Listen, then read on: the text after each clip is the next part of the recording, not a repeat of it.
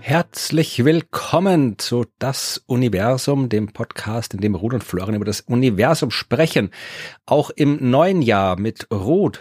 Und mit Florian. Hallo, wir sind schon im Jahr 2022. Es sei denn, die Welt geht in den drei, vier Tagen unter, die zwischen der Aufnahme und dem neuen Jahr liegen. Das äh, werden wir noch rausfinden, beziehungsweise habt ihr schon rausgefunden, aber wir gehen davon aus, dass die Welt noch existiert und machen weiter mit Folge 42 des Universums. Yeah. ja, wir haben viel vor. Äh, wir müssen noch was nachtragen. Ähm, das Astronautinnen-Update, wir haben es so, so indirekt immer schon einmal erwähnt, aber wir müssen es mal offiziell mhm. nachtragen. Was ist das Astronautinnen-Update? Zur, zur Schande der ESA haben sie mich nicht äh, weiter im, im, im Testding drin im Ja, vielleicht liegt's da. da wird kein Satz mehr draus. Nein, sie haben mich leider abgelehnt, kurz und bündig. Hm, ja, urgemein. Ja, das ist der Fehler der ESA. Bin ja, gespannt. voll. Und vor allem, ich habe nur ein E-Mail bekommen, ein ganz ein äh, kurzes, dreizeiliges, nicht einmal zweizeiliges, formloses E-Mail. Ähm, sie hatten sehr viele, sehr, sehr gute Bewerberinnen und können mich deswegen nicht weiter ähm, in Evidenz halten. Und äh, es gibt auch kein Feedback, also nicht auf die Idee kommen, nachzufragen, weil so viele Leute können sie nicht da können Sie kein Feedback geben. Ja, mal schauen. Der ESA-Chef ist ja Österreicher. Vielleicht kriegen wir den irgendwie mal zu fassen, dann fragen wir den. Nein, ich meine, es war eh, ja, klar, jetzt die Chancen waren nicht so groß und so, war schon irgendwie erwartbar, sagen wir jetzt mal, aber ich war dann schon ein bisschen enttäuscht, muss ich zugeben. Ja, kann ich. Ja. Ich kann es nicht verstehen, weil ich nicht Astronaut werden wollte, aber ich kann verstehen, dass man enttäuscht ist, wenn man gerne was haben will und das nicht bekommt. Ja, und das wäre schon spannend gewesen, da einfach mal so ein bisschen dabei zu sein und bei diesen, ich wäre so gern bei den ersten Tests dabei gewesen, weil ich auch selber einfach so gern gewusst hätte, wie ich da abschneiden würde bei diesen ganzen Belastungspsychotests und so. Ja, müssen wir äh, privat was organisieren. So eine genau. Initiative wie in Deutschland, da gibt's ja auch hier die, die Ach so, haben, die Astronautin oder Das haben wir, glaube ich, auch schon mal ja. verlinkt oder darüber gesprochen, weil ja auch Deutschland es immer noch nicht geschafft hat, eine Frau ins All zu äh, kriegen, sondern immer noch Männer hochgeflogen sind, was ja für Österreich auch gilt. Also insofern Gut, meine Low Number Statistics, ne? Eins. naja, aber trotzdem, der, das, der eine hätte auch der, die eine sein können. Das stimmt. Ist, ja. Äh, ja. Na, ich meine, es sind, glaube ich, noch ein paar andere Österreicherinnen noch dabei. Also so. es waren hier insgesamt irgendwie 400 irgendwas Österreicher und Österreicherinnen, die sich beworben haben. Insofern könnte natürlich sein, dass da noch ein paar dabei sind. Also du vermutest nicht, du hast irgendwie Informationen dabei. Gibt es Zahlen, wie viele aus welchem nein, weiter sind? Nee, nein, die gibt's nachher. Die wird's geben, aber jetzt gibt's die noch nicht, nein. Na schon, vielleicht hat sich ja jemand aus der Hörerschaft äh, sich äh, beworben und äh, ist genau, weiter. Genau, schreibt uns bitte, wenn irgendjemand weitergekommen ist. Ja. Dann es hat jetzt, es hat bis jetzt auch noch niemand geantwortet so in die Richtung, ich habe mich auch beworben, oder? Ich also ich kenne ein paar Leute, die sich auch beworben haben, aber jetzt aus aus der Hörerinnenschaft ist mir muss man es so geheim halten. Bewusst. Naja, eh, ich meine, mir wäre es auch lieber mhm. gewesen, weil dann hätte ich mich nicht irgendwie so öffentlich da enttäuscht zeigen müssen, aber es geht leider nicht mehr. Ja, naja, ist ja auch okay. Man kann ja auch zugeben, dass man enttäuscht ist. Ja, mal schauen. So. Vielleicht kommt ja irgendwann der nächste Call oder Vielleicht kannst du ein anderes Land, vielleicht macht er irgendwie, keine Ahnung, die Russen, vielleicht suchen die mal wen. Oder die Chinesen, aber die haben genug eigene Chinesen. Naja, also. aber mittlerweile bin ich halt einfach, glaube ich, echt schon zu alt für eine, für eine Standard-Astronautinnen-Karriere. Es müsste sich noch irgendeine sonstige Gelegenheit ergeben, eine außertourliche. Ja, wer weiß, wie schnell die ganze Sache mit der Raumfahrt voranschreitet, sodass du da nicht irgendwie so ein elendig langes äh, Training machen muss mit Auswahlprozessen, dann, wo halt dann genauso wie es jetzt irgendwie, keine Ahnung, äh, Lokführer und Flugzeugpilotinnen gibt, äh, gibt es halt Profis, die halt die Rakete rauf und runter fliegen und dann halt irgendwie so Spezialistinnen und Spezialisten, die halt dann was zu tun haben im Weltall, die halt dann da hochgeflogen werden. Oder halt dann einfach, ja. weil du aufgrund deiner außerordentlichen ähm, astronomischen oder wissenschaftskommunikatorischen Fähigkeiten äh, sowohl als auch sowohl als auch ja ins Weltall gebracht wirst, um dort äh, wichtige Arbeit zu erledigen. Ja, schauen wir mal. Oder ich freund mich dann einfach doch mit Jeff Bezos an. Äh, eher unwahrscheinlich. Ja, Sorry, du, Jeff. Musst den heiraten, der hat doch scheiden lassen, oder? Ja, ja, ja. machen wir mal weiter mit dem Thema da. Ja, machen wir weiter mit äh, dem äh, auch noch Nachtrag zum letzten Mal, oder eigentlich nicht Nachtrag zum letzten Mal, Nachtrag äh, zur letzten äh, Vergangenheit. Äh, das James Webb Teleskop ist ins All geflogen. Hurra! Ich nehme an, du hast zugeschaut. Natürlich habe ich zugeschaut. ja. Ganz privat und äh, mehr oder weniger entspannt. Nein, ich war total aufgeregt. Aber dann, also ja, ist es ich war dann doch nicht so aufgeregt, wie ich gedacht habe. Also ich habe dann immer so dieses Ding, äh, dass ich mich nicht hinschauen traue, weil ich mir denke, wenn ich hinschaue, dann explodiert die Rakete oder so. Aber ja, das ist vielleicht der Grund, warum du nicht Astronautin geworden bist. Hast du es erwähnt in der Bewerbung, wenn du hinschaust, explodieren Raketen. da kann ich die ESA gut verstehen, dass sie dich nicht genommen ja, haben. Das hätte ich nicht schreiben sollen, gell? Ich habe mir sie gedacht. Ah. Ja, ja, ich habe dabei Brot gebacken. Na, tatsächlich. Ja. Es ist ja aber gar nicht mehr Lockdown, Florian, das weißt du schon, oder? Ich weiß, aber es war ein Feiertag. Kannst und jetzt aufhören damit. wir waren, ich, ich habe im Lockdown, glaube ich, gar kein Brot gebacken. Wir waren eingeladen und äh, ich hätte, es hätte Brot mitgebracht werden sollen und wir hatten aber keins und die Geschäfte hatten zu, so habe ich gedacht, backe ich halt eins. Okay. Und, so und wie, ist es zumindest raketenförmig geworden? Nein, aber es ist ein absolut, absolut eines meiner besten Brote geworden, die ich gebacken habe. Okay. Also das äh, Raumschiff Web-Rakete hat nichts damit zu tun gehabt, aber es war halt, ja, ach, so, so dramatisch viel vor dem Start passiert ja eh nicht. Diese ganzen hier Interviews, ich meine, die waren schon interessant, aber da ist es was, da kann man problemlos Brot backen dabei. Das Lustigste waren die automatischen Untertitel, vor allem wenn die Franzosen gesprochen haben. Die habe ich nicht eingeschaltet gehabt, die habe ich nicht gesehen. Ich wollte zuerst irgendwie ausschalten, weil die stören ein bisschen, aber dann war, waren sie irgendwie so lustig. Es war irgendwas mit ähm, Wizard Tomatoes und keine Ahnung, ähm, I shot a man stand irgendwann einmal und dachte, ui, ui, ui. Ähm, aber das war immer, wenn die, wenn die französischen Kommentatoren dann irgendwelche, oder irgendwelche französischen Namen waren ja dann irgendwie auch oft und ich glaube, das haben die automatischen englischen Untertitel nicht gepackt. Ja. Also wir können das äh, Video der NASA, den Livestream, der jetzt nicht mehr live ist, aber immer noch äh, öffentlich ist, äh, verlinken. Da kann man das nochmal nachvollziehen, was alles passiert ist. Ob die Untertitel auch dabei sind, weiß ich nicht. Müsste man schauen. Ja, dann haben wir noch ein bisschen was zum Nachtragen von Web. Also, wie gesagt, das Startvideo kann man sich noch anschauen, wenn man möchte. Man kann auch auf einer sehr schönen Seite sich anschauen, wo das äh, Webb-Teleskop gerade rumfliegt. Äh, die genau. heißt, ja, ich verlinke es. Äh, wenn, wenn man das googelt, findet man es, ja. Man kann es auch äh, in unseren Shownotes finden. Da sieht man schön so eine äh, Linie von der Erde bis zu L2, wo das ist, und dazwischen hier äh, die Position des Teleskops. Momentan ist es gerade hinter dem Mond, also die Umlaufbahn des Mondes hat das Teleskop schon passiert, aber es ist tatsächlich noch äh, ein weiter Weg bis dahin. Also wir sind jetzt bei Tag so drei oder vier, drei, vier, wie weit? Drei Tage seit dem Start und genau. 30 Tage wird es dauern, bis das Teil da ist.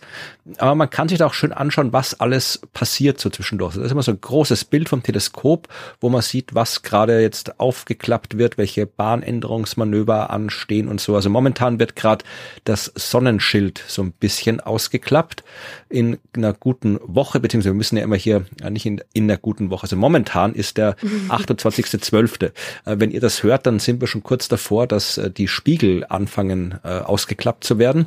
Und wie das dann schematisch aussieht, kann man sich dann auch alles anschauen auf dieser Seite. Also da ist man immer informiert, was gerade so passiert. Also momentan haben wir 32 Prozent der Distanz komplett und sind knapp, ach Gott, verdammte NASA, äh, 300.000 Meilen von der Erde entfernt. Du kannst da umschalten, gell? Da gibt's einen Knopf. Echt? Ah, da oben, richtig. Oben, ja, den habe ich gerade runtergescrollt. Hab, ja. 475.000 Kilometer von der Erde entfernt und noch äh, eine gute Million Kilometer vor uns. Genau, und das haben auch immer ein paar, paar Leute auch irgendwie gefragt und so, das Ding wird immer langsamer. Ja, das Ding wird immer langsamer. Das möchte ja bei L2 quasi ankommen und stehen ja. bleiben. Naja, nicht stehen bleiben, aber äh, es möchte quasi dann nicht irgendwie so wie jetzt eine, eine Raumsonde wie die Voyager oder wie die New Horizons, die quasi vorbeifliegen an Zeug und Fotos machen, sondern die die will ja wohin ne? und will dort auch bleiben und dann wird sie natürlich immer langsamer. Das Ding ist ja in einem in einem Orbit, ne? Ja, also, das, da, da habe ich noch ein paar Sachen vorbereitet dafür, weil ah, da verstehe. Fragen Na gut, kamen. dann go und, ahead, go ja, ahead. Und wir auch was äh, noch korrigieren mussten von unserer Webfolge. Also zuerst mal, du hast recht, es wird immer langsamer und es ist ja, wir hatten das auch in einer früheren Folge schon mal beantwortet, äh, wo es um darum ging, wie Raumfahrzeuge sich so bewegen, weil die werden ja nicht so rumgesteuert, wie man sich vorstellt, keine Ahnung, wie ein Auto ja. oder wie ein Flugzeug, sondern die werden ja, wie gesagt, wie ich es damals gesagt habe, vereinfacht geworfen, äh, weil man halt nicht beliebig äh, manövrieren kann, weil man nicht beliebig Treibstoff hat zum Manövrieren und ohne Treibstoff kannst du im All nicht manövrieren. Das heißt, ähm, wenn man sich es vereinfacht vorstellen will, ist das so wie wenn du mit einem äh, Fahrrad auf einen Berg hoch willst, also du willst wirklich oben am Gipfel stehen bleiben und musst aber den ganzen Schwung davor irgendwie vorher holen, also du musst wirklich vorher wie wild in die Pedale treten, dass du mit dem Schwung, den du am Fuß des Berges hast, genau bis zum Gipfel kommst und keinen Zentimeter weiter. Also du rollst dann diesen Berg rauf mit deinem Schwung und wirst immer langsamer und langsamer und langsamer und langsamer und wenn du genau um bist, dann bist du auf Null. Das ist Oder so. genauer gesagt, möchtest du die Spitze des Berges umgreifen? Ja. Ne? Ein bisschen Ja. unterhalb vom Berg. Ja, also das, das war jetzt die, die, die, die äh, vereinfachte, sehr vereinfachte Variante, aber so ungefähr deswegen und wird halt äh, die, das Raumfahrzeug immer langsamer, weil warum soll es schneller werden? Ja, es könnte schneller werden, aber dann muss nachher schneller bremsen und äh, stärker bremsen, weil wenn es nicht bremst, dann fliegt es weiter. Das will man ja auch nicht. Und jetzt sind wir bei dem, was du gesagt hast, nämlich dem Orbit und dem Lagrange-Punkt L2. Das hat äh, einige Menschen verwirrt, auch weil äh, wir und ich da in der letzten Folge einige Sachen ungenau erzählt haben. Wir werden dann später im Fragenteil noch ein bisschen was zu James Webb haben, aber noch ein bisschen was zu diesem Lagrange-Punkt L2. Ich wiederhole das nicht wieder äh, so genau, wie ich es schon mal genau wiederholt habe. Also der Lagrange-Punkt, das ist der Punkt, wenn du die Sonne und die Erde äh, betrachtest, dann umkreist die Erde die Sonne.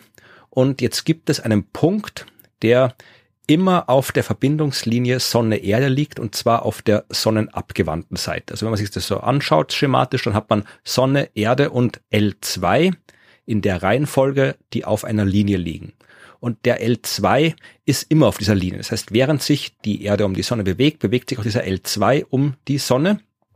Und genau da will das Teleskop hin. Und es ist immer ein bisschen schwierig sich vorzustellen, weil dieser L2-Punkt ist ja nix. Da ist nix. Da ist kein Himmelskörper, da ist paar Teleskope sind dort, aber äh, da, eigentlich ist es nur ein rein dynamischer Punkt. Und es haben jetzt einige gefragt, ja, was, was, was, was, passiert da? Warum ist das so? Warum ist dieses Teleskop genau dort? Und ähm, ich habe damals gesagt, dass es dort ist, weil äh, man da die Kommunikation einfach durchführen kann mit dem Teleskop. Und ich habe das da verglichen mit geostationären Umlaufbahnen. Und da hat sich wer beschwert drüber. Na, zu Recht. Ja, eh zu Recht. Martin hat sich beschwert unter anderem äh, zu Recht, äh, weil geostationär heißt, dass immer der gleiche, ein Satellit immer die, den gleichen Punkt auf der Erdoberfläche sieht, was hier nicht der Fall ist, ja. Aber äh, in dem Fall ist es ich weiß Es nicht, ist geostationär zum Zentrum der Erde. Genau, ich Auf weiß nicht, das ob Zentrum der Erde bezogen quasi, nicht, nicht auf die Oberfläche. Also ich weiß nicht, ob es am da, Gras, ja, ich weiß nicht, ob es da einen Fachbegriff gibt dafür, äh, für diese Ja, Konfiguration. L2. Ja, eh, nein, für die, ob, ob es einen Analog zu geostationär gibt. Aber äh, auf jeden Fall, die Kommunikation spielt schon eine Rolle. Also es ist nicht so, dass ich quasi eine einzige Antenne einmal auf einen Punkt richte und dann nie wieder verändern muss, um mit L2 zu kommunizieren. Aber weil eben hier äh, die ähm, L2 genau dort ist, wo er ist und im Vergleich äh, Bezug auf die Erde immer in der gleichen Position bleibt, macht das die Kommunikation schon einfacher. Das steht sogar auf der NASA-Seite über äh, L2 und Web, dass sie das wegen der Kommunikation auch gemacht haben, weil sie sagen hier, äh, dass, ich zitiere jetzt, bevor man wieder was vorwirft, ja, ich zitiere jetzt nur noch. Uiui, jetzt habt ihr den Florian verärgert. Nein, ach, geh, jeder macht Fehler, ja. Also, ähm, Sie sagen, äh, das Teleskop ist immer auf der gleichen Position äh, in Bezug auf die Erde im, um Mitternacht, also in der Midnight Sky. Also immer zur gleichen, zum gleichen Zeitpunkt in der gleichen Position. Das heißt, äh, Sie können dann äh, immer trotzdem vereinfachte Kommunikation haben, weil die NASA dieses Deep Space Network, also drei so große äh, Antennenanlagen in Australien, Spanien und Kalifornien. Und ja, während die Erde sich halt so dreht, ist halt immer eine von diesen äh, Antennen in Reichweite des äh, Webb-Teleskops. Also das macht schon ein bisschen einfacher. Neben der Kommunikation ist ja auch, das hast du, glaube ich, gesagt, oder ich kann mich nicht mehr genau erinnern, ob du es gesagt hast, äh, ein Grund, warum man in L2 ist, dass das Teleskop abgeschirmt werden kann vor der Sonnenstrahlung, weil es ja nicht nur um Licht. Ich hoffe, dass ich das gesagt ja. habe, weil das wäre wichtig, ja. Ja, ja na, das hast du sicher gesagt, aber hier jetzt, äh, es ist ja nicht nur, es geht ja nicht nur um Sonnenstrahlung, es geht auch um Wärme, weil äh, Web ja Infrarotlicht beobachtet und die Sonne gibt nicht nur Wärme ab, aber auch äh, die Erde gibt Wärmestrahlung ab und ausreichend viel, so dass ähm, die Beobachtungen dadurch gestört werden könnten.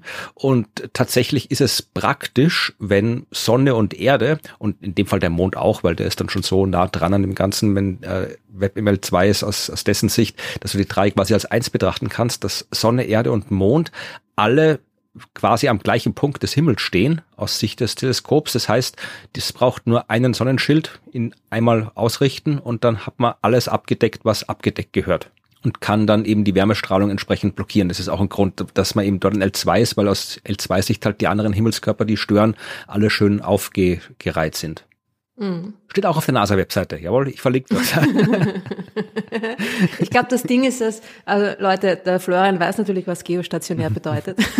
ich glaube, das Ding ist halt einfach, dass wir oft versuchen, Sachen zu vereinfachen und dann mit irgendwie ein paar Sätzen zu umschreiben, zu beschreiben und dann kommen natürlich so Vereinfachungen da dabei raus. Ja. Und das ist, das Universum ist aber leider kein einfacher Ort, gell? Also, ja, jetzt, aber dafür hm. haben wir äh, ausreichend viele Feedback-Mechanismen eingebaut in dieses Projekt, dass Leute uns darauf hinweisen können, wenn wir was genau. zu stark vereinfachen oder einfach auch so falsch machen, damit wir es korrigieren können. Ja, und äh, den dritten Punkt, also der dritte Grund, warum man in L2 ist, ist ja, oder in einem Orbit um L2, aber darüber kommen wir später noch zum Reden, ist ja die, die dynamische Situation. Also wenn ich mal dort bin, also ich, der Punkt ist aus den genannten Gründen gut und es ist gut, wenn ich in diesem Punkt bin, in der Nähe dieses Punkts, weil ich aus äh, diversen himmelsmechanischen Gründen, die mit Gravitations- und Fliehkräften zu tun haben, wenig Treibstoff brauche, um dort zu bleiben oder in der Nähe dieses Punktes zu bleiben. Aber äh, das da, da haben wir einige Fragen zugeschickt bekommen zu diesem Orbit von Web um L2 und die beantworten wir dann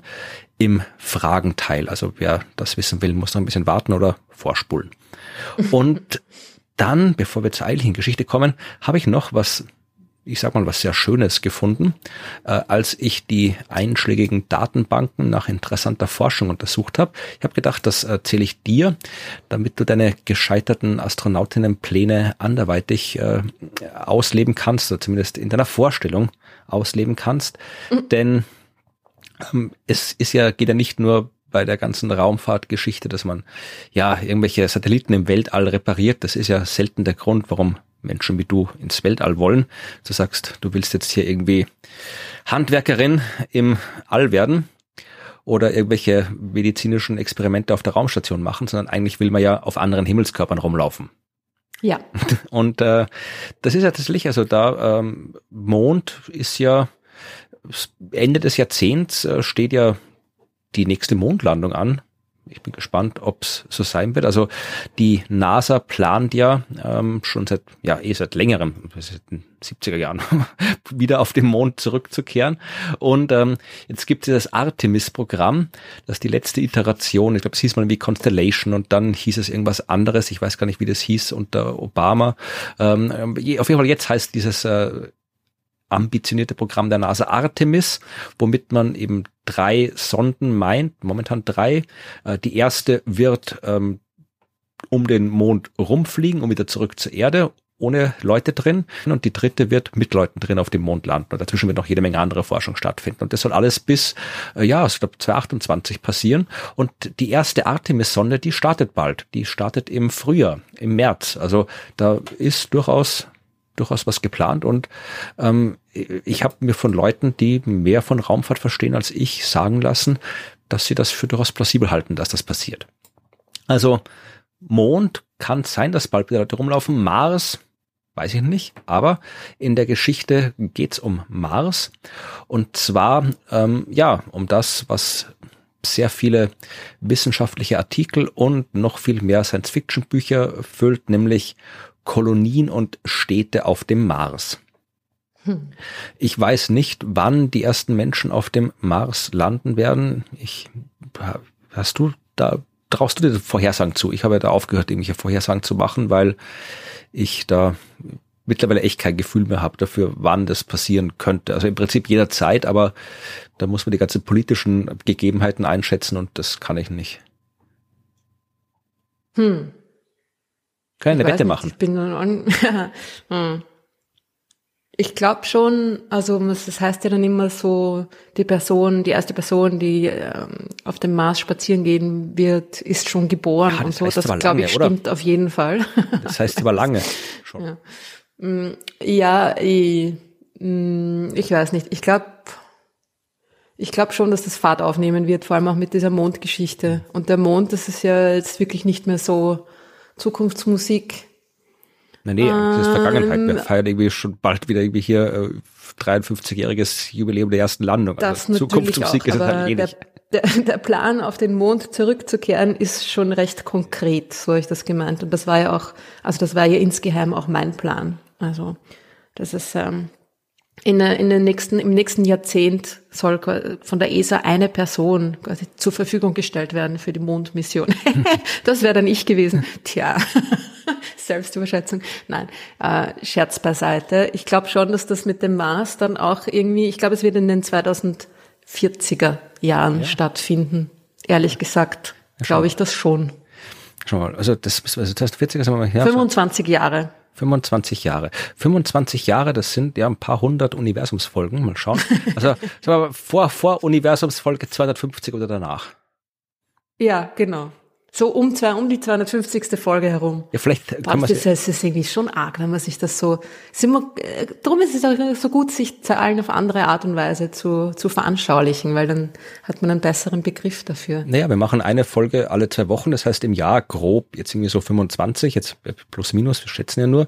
Das heißt, es sind zehn Jahre 250 Folgen. Ich meine, 50 haben wir schon von den 250, das heißt, kannst du schon mal zwei Jahre ja. abziehen, also sind es dann acht Jahre und acht Jahre, da sind wir ja ziemlich genau, ja, das ist ein bisschen mehr, da sind wir 2030 2030, 2030er Jahre. Das heißt, wir müssen Folge 500 müssen wir anpeilen dann, wenn du die 2040er ja. meinst. Aber das wäre doch schön, wenn die vielleicht. Ich sage jetzt mal, es wird nach Folge zwei, äh, es wird nach Folge 500 sein, der Mars, aber vor Folge 1000. Na gut, das, Folge 1000 sind wir tot. Sag doch sowas nicht. Ja, ich habe es nicht nachgerechnet, aber also ich habe in 40 Jahren noch nicht vor, tot zu sein. Nicht? Aber ja, vor habe ich es auch nicht. Aber Schauen wir mal. Ja, aber wenn ähm, da bist du, bist, das sind beide über 80 dann, da kann man schon mal sterben. Also. Jetzt, Florian. ja, ist egal. Jedenfalls, es geht um was ganz anderes. Wir wollen ja nicht hier über, über ähm, Sterben. Tod reden. Nein, aber ich habe bei meiner Recherche nach neuen Arbeiten äh, zwei ähm, Artikel gefunden, beide von den gleichen Leuten. Der erste heißt ähm, Plan for Building, nein, Entschuldigung, das war der zweite. Der erste heißt äh, ja, der fängt genauso an, wäre wurscht gewesen. ähm, der erste heißt A Plan for Building a Thousand Person Martian Colony, also ein Plan zur Errichtung einer 1000 Personen Mars-Kolonie. Das ja. ist schön übersetzt. Ja, ich kann perfekt. Ja. Der zweite heißt uh, Plan for Building a Million Person Martian City State. Okay. Also ein Plan. Von denselben Leuten, weil das ist ein sehr ähnlicher Titel. Ja, es ist von denselben Leuten. Mhm. Und äh, es, ich sage es gleich voraus, es ist keine wissenschaftliche Arbeit im eigentlichen Sinn. Ja, also äh, es ist jetzt ähm, anscheinend ein Beitrag zum Mars Society Mars Colony Prize äh, Competition, also Wettbewerb, äh, mit dem Titel Design the First Human Settlement on Mars. Und das war anscheinend so Aufsätze. Wenn du dir das anschaust, ist es sehr schön zu lesen. Also das fängt an eben mit dieser äh, Kolonie, äh, wo halt, man, ich, ich gehe das jetzt im Detail durch, weil wie gesagt, das ist teilweise einmal 20 Seiten und einmal sind es ja, 18 Seiten, diese Sachen. Aber da geht halt wirklich alles so. Sie haben sich halt viel überlegt. Ja, also wo kriegt man jetzt Wasser her für die Leute am Mars? Wo kriegt man Essen her? Wo kriegt man Glas her? Interessanterweise. Ähm, das kann man auch auf dem Mars machen. Mit welchen äh, Vehikeln fährt man darum? Wie kommuniziert man? Sogar über politische äh, Systeme, äh, Regierungssysteme und so weiter haben sie sich Gedanken gemacht über die Kultur, die Gesellschaft. Also das war die 1000 Personen Kolonie und sehr viel schöner, weil mit Bildern ist der zweite Artikel für diese äh, Millionenstadt auf dem Mars. Da hat man sich zuerst mal, zuerst mal, also sie nennen das äh, City NPC und ich habe keine Ahnung, warum das NPC heißt. Also NPC ist deren Namen für die Stadt. City NPC. Davor gab es Colony NPC Und nirgendswo habe ich gefunden, äh, was diese Abkürzung heißen soll. Das Einzige, was ich gefunden habe, war irgendwie was mit Perry Roden. Da gab es anscheinend äh, New Pounder City. Äh, Perry Roden ist Science Fiction, äh, falls du das nicht weißt, weil ich bin auch kein nicht der Perry Roden-Fanatiker äh, oder Fan. Aber da gibt es anscheinend auf, einer, auf einem Planeten, der gegen den Mars ausgetauscht wurde, eine Stadt, die heißt New Pounder City. MPC. Aha. Mehr habe ich nicht gefunden dazu, warum die dieses Stadt MPC genannt haben. Aber sie haben sie so genannt und sie wird vermutlich in äh, Arcadia Planitia errichtet werden oder Amazonis Planitia. Das sind da so Ebenen, da hat er einen Platz und dann, es ist ein schöner, schöner Artikel. Also da gibt's dann hier auch, ähm, wie die Häuser ausschauen sollen und wie man hier das Klima kontrolliert und äh, was man da essen wird und wie man äh, so Metallverarbeitung, wie das ablaufen wird. Und tatsächlich äh, auch hier wieder Politik, ja, so Exekutive, Judikative, Legislative, wie die ausschauen, wie die Wirtschaft ausschaut. Ja, sogar eigener Punkt Tourismus und Reisen. Ja, also was man Tourismus, äh, Medien, ja, also dass man auch, wie die Medien auf dem Mars ausschauen sollen und dass man da auch viel verdienen kann. Asteroid Mining kommt drin vor. Welche Berufe die Leute haben, können und was es alles gibt, was wichtig ist und was nicht ist, welcher Kalender und hier die drei Säulen der, der Mars-Gesellschaft, also es ist irgendwie sehr, sehr utopistisch, ja, wie man sich hier äh, entspannt, ja, also Recreation and Leisure ist ein eigener Punkt, äh, sowohl illegale als auch legale Podracing Competitions in den Hyperloop Tracks. stehen da drin. What's in, a Hyperloop? Ja, das ist in der, in der, im Abschnitt über Transport äh, gibt es schon Hyperloops, also keine Ahnung, ein Vakuumtunnel, wo alle U-Bahnen durchfahren. Ja, also es ist tatsächlich, also es ist halt wirklich, es, es ist keine Wissenschaft, was man auch daran kennt, dass dieser Artikel mit äh, Bildern angereichert ist, die man, ja, es sind Buntstiftzeichnungen. Also oh, mehr schön. anders kann man es kaum sagen. Also da sieht man hier, keine Ahnung, so ein Astronaut, das könnte auch, es ist die Art von Zeichnung, wo man nicht weiß, hat das jetzt ein begabter Sechsjähriger oder das eine äh, nicht ganz so begabte 20-Jährige gezeichnet. Na, ja, ich bin Figure gespannt. Five, A Martian Gazing Out Towards Olympus Mons. Ja, oder okay. den Hyperloop gibt's gezeichnet und ähm, ja, die, die Marshäuser. Wo hast du das gefunden? Im Archive. Ah.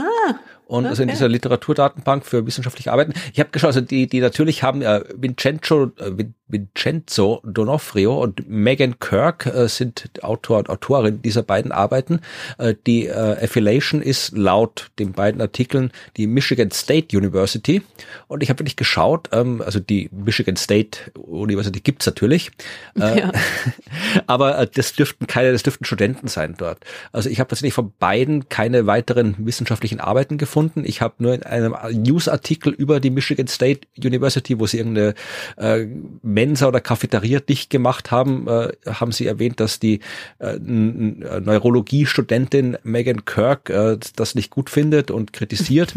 und was der Vincenzo Donofrio macht, habe ich jetzt auch nicht rausgefunden. Also das dürften halt einfach Leute sein, die ja da an der Uni studieren, irgendwas, mhm. und bei diesem Wettbewerb mitgemacht haben. Und irgendwer hat ihnen gesagt, lasst euer Zeug doch am, im Archivhof und deswegen ist es jetzt dort. Ja. Aber man kann es also. Und haben die ein Datum? Irgendwie auch äh, Timeline? Ja, also, ähm. also für die für die Mann, nee, nee, das glaube ich, das glaube ich steht da nicht drin. Also ich habe das nicht im Detail gelesen, aber äh, nein, Timeline ist da ist da keine. Was machen Sie mit der kosmischen Strahlung? Äh, das wird vermutlich drinstehen, aber wie gesagt, es waren zweimal 20 Seiten und ich wollte es eigentlich nur als Lesetipp erwähnen und nicht irgendwie durchlesen. Ich schaue mir auf jeden Fall die Bilder an. Ich ja. schaue mir gern Bilder an. Ja. ja. Ja, also wie gesagt, es ist, es ist, ähm, ich habe auch geschaut, ob ich mehr zu diesem Wettbewerb finde, habe ich leider nicht gefunden, aber vielleicht, okay. äh, vielleicht fürs nächste Mal. Hm.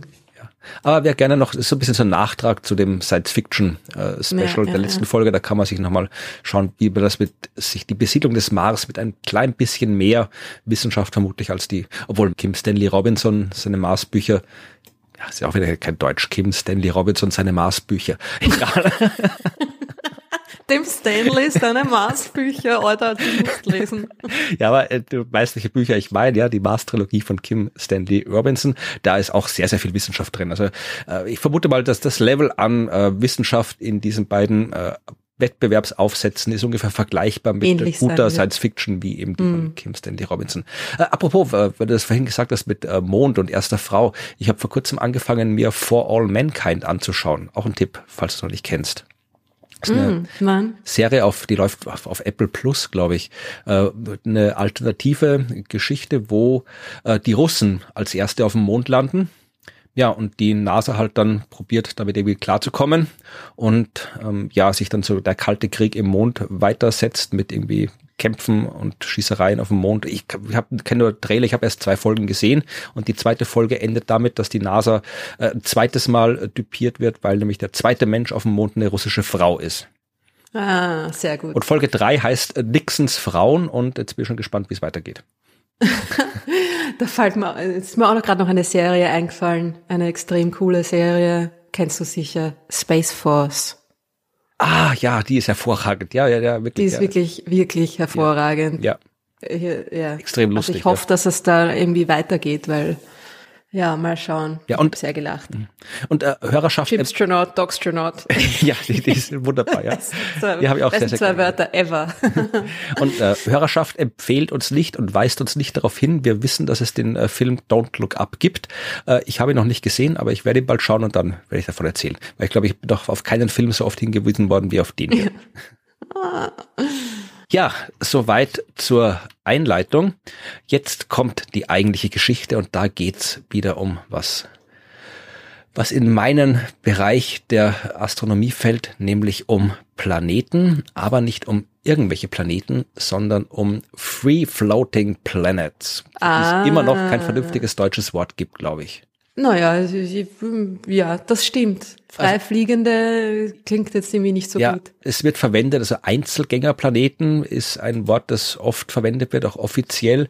Äh, vagabundierende Planeten äh, habe ich schon oft gehört. Es, angeblich gibt es auch Steppenwolf-Planeten, weil die so einsam da die, das Universum. Das, es geht um Planeten, die nicht um einen Stern kreisen. Ja, also die Planeten in unserem Sonnensystem, Erde, Mars, Jupiter und so weiter, die kreisen alle um die Sonne. Und alle äh, anderen Planeten, die meisten anderen Planeten, die wir bei anderen Sternen gefunden haben, umkreisen halt die anderen Sterne. Aber es gibt auch Planeten, die keinen Stern umkreisen, die halt free floating sind. Die fliegen so durchs All ohne an Sterne gebunden zu sein. Und auf Deutsch sagt man eben Einzelgängerplaneten dazu, manchmal, wie gesagt, Steppenwolfplanet, habe ich auch schon gelesen. Und auf Englisch, ich verwende meistens dann immer den englischen Begriff Free Floating Planets. Falls euch ein guter deutscher Begriff einfällt, sagt Bescheid. Ich bin jetzt galaktischer Nomade, lese ich gerade. Aber es ist alles so, ein bisschen zu viel Poesie für meinen Geschmack. Ja, das hat halt auch alles irgendwie so ein bisschen schon Konnotationen, vagabundierend, das, äh, weiß ich nicht, finde ich auch nicht so ideal. Ne? Jedenfalls äh, wissen wir, dass es wir wissen, dass es diese Free Floating Planets gibt. Ja, also wir haben das vermutet, äh, schon bevor wir sie entdeckt haben, weil, äh, ja, wir wissen rein aus dynamischen Überlegungen, wenn so Planeten entstehen um einen Stern rundherum, dann kommt es dabei zu äh, dynamischen gravitativen Interaktionen, weil meistens oder eigentlich immer sehr viel mehr Planeten entstehen, als so dynamisch Platz haben in einem Planetensystem. Also die neuen beziehungsweise acht, mittlerweile ja schon seit einigen Jahren, wie wir ein paar Folgen vorher festgestellt haben, die acht großen Planeten in unserem Sonnensystem sind nicht alle, die entstanden sind. Das sind die, die übrig geblieben sind. Ja, entstanden sind ein paar Dutzend, vielleicht sogar ein paar hundert größere und kleinere Planeten vor viereinhalb Milliarden Jahren und die sind dann alle durcheinander gesaust und haben sich zerstört oder rausgeworfen aus dem Sonnensystem oder sind in die Sonne gefallen oder was auch immer so einem Planeten zustoßen mag. Und dann sind halt irgendwie acht Stück übrig geblieben bei uns. Das heißt, ja, oder einer ist in die Erde gekracht und hat den Mond gemacht. Genau, ja, also genau solche Sachen passieren äh, jungen Planeten, die nicht aufpassen. Aber Die zu viel herumvagabundieren. Genau, dann landen sie irgendwie, kommen sie nicht mehr nach Hause zu ihrem Stern. Ja, also wir wissen, äh, wir haben immer schon vermutet, dass es da eben zwischen den Sternen auch äh, Planeten geben müsste, die nicht an irgendeinen Stern gebunden sind. Man hat so eben in den 90er Jahren, weiß jetzt gar nicht, wann es das erste Mal war, eben tatsächlich auch solche Free Floating Planets entdeckt und seitdem ein paar mehr, die sind aber schwer zu entdecken. Logisch, weil Planeten an sich, sofern sie nicht im Sonnensystem sind, sind schon schwer zu entdecken. Äh, und wenn sie dann noch nicht mal einen Stern umkreisen, dann leuchten die Dinger ja auch nicht. Das heißt, dann kann man sie noch schwerer entdecken, ja, weil mhm. etwas so Kleines zwischen den Sternen, das nicht mal vernünftig leuchtet, ja, findet man nicht. Oder sehr, sehr schwer. Äh, man hat, wie gesagt, ein paar gefunden, und zwar nicht durch Leuchten, sondern durch Gravitationslinseneffekte. Mhm. Ich weiß jetzt nicht, ob wir schon mal erklärt haben, wie eine Gravitationslinse funktioniert. Bestimmt. Ja, äh, im Wesentlichen, im Wesentlichen wie eine normale Linse, also Gravitation krümmt den Raum, Licht folgt der Raumkrümmung. Das heißt, wenn ich eine große Masse habe, die den Raum stark krümmt, dann verändert die Anwesenheit dieser Masse das äh, den Weg des Lichts und kann genauso wirken wie eine optische Linse aus Glas, die auch nichts anderes macht, als den Weg des Lichtes zu verändern.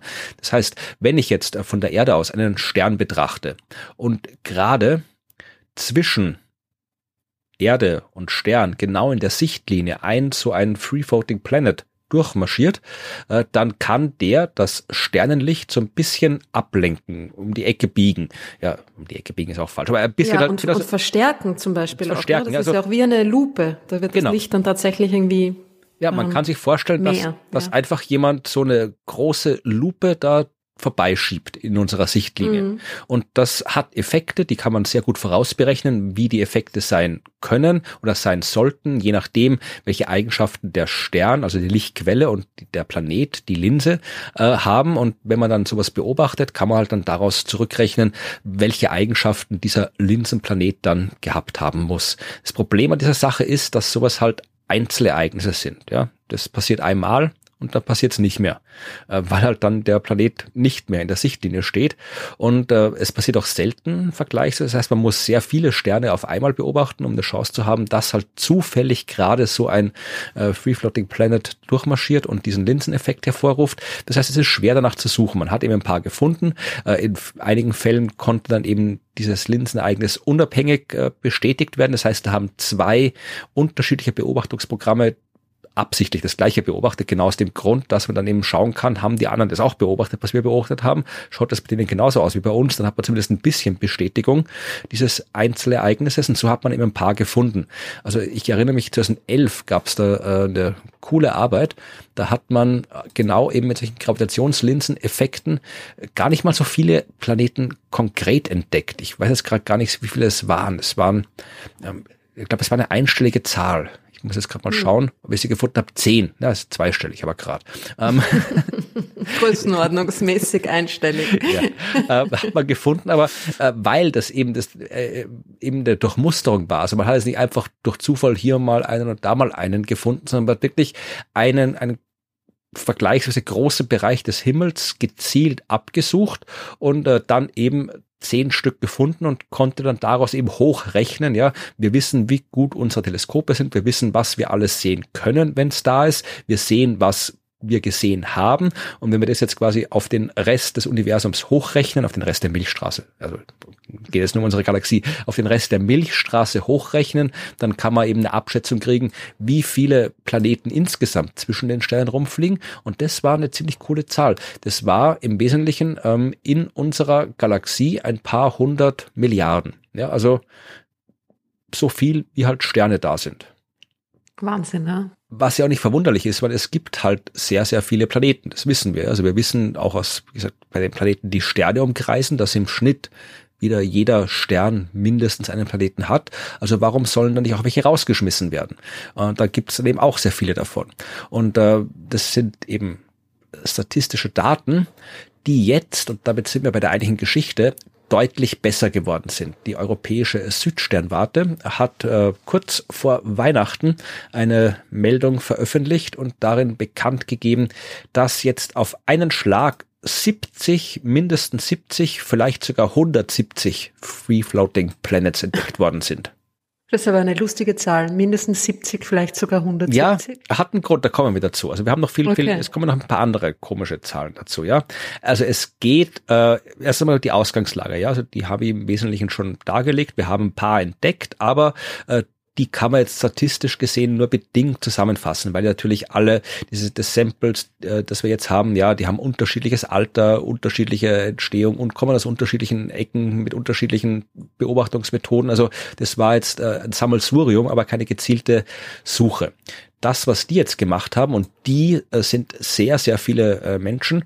Äh, Erstautorin des Artikels ist Nuria Miret Roig und ich habe es vermutlich oder mit Sicherheit falsch ausgesprochen, äh, ihren Namen.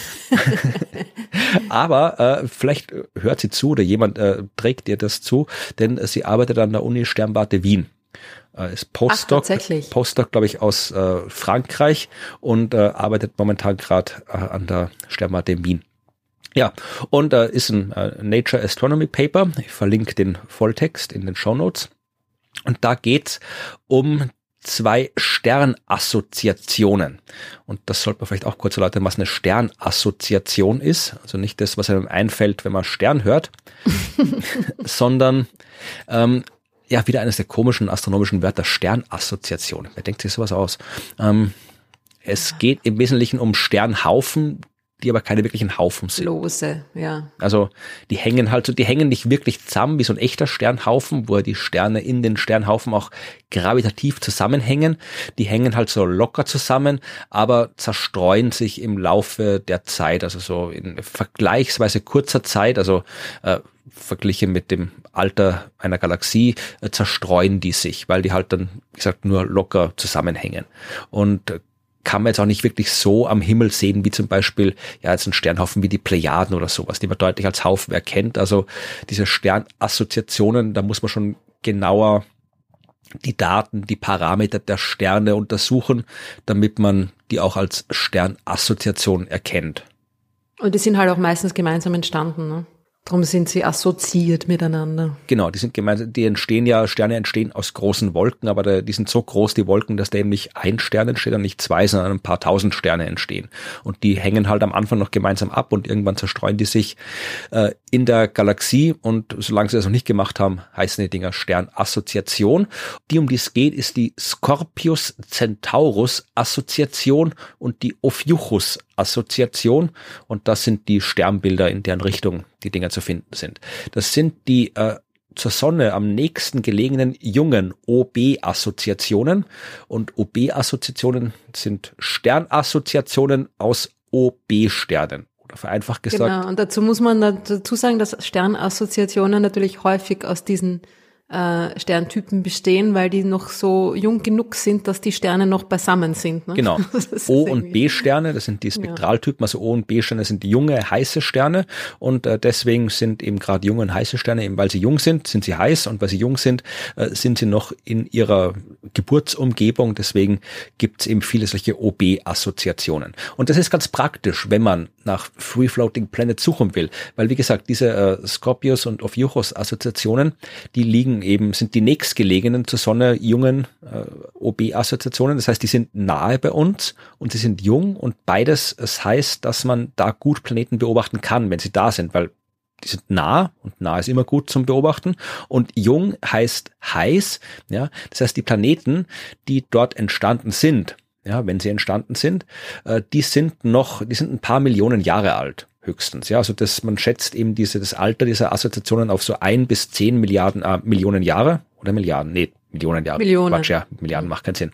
Ähm, ein bis zehn Millionen Jahre und äh, wenn die Planeten auch gerade erst entstanden sind, dann sind die auch noch sehr heiß. Ja, also die sind noch nicht abgekühlt, die äh, haben noch sehr viel äh, Energie äh, aus ihrer Entstehung übrig. Das heißt, die sind warm. Ja, und mit Infrarotteleskopen kann ich die dann trotzdem gut finden oder vergleichsweise gut finden. Denn diese jungen Planeten, ja, wenn sie zwischen den Sternen rumfliegen, dann äh, reflektieren sie kein Sternenlicht, aber sie geben immer noch Wärme ab, Wärmelicht und das kann ich dann entsprechend beobachten mit Teleskopen. Das heißt, so junge OB-Assoziationen sind ein guter Ort, um nach Free-Floating Planets zu suchen. Und genau das haben die getan und äh, sie haben es nicht aktiv getan, sondern sie haben sich ähm, Daten zusammengestellt.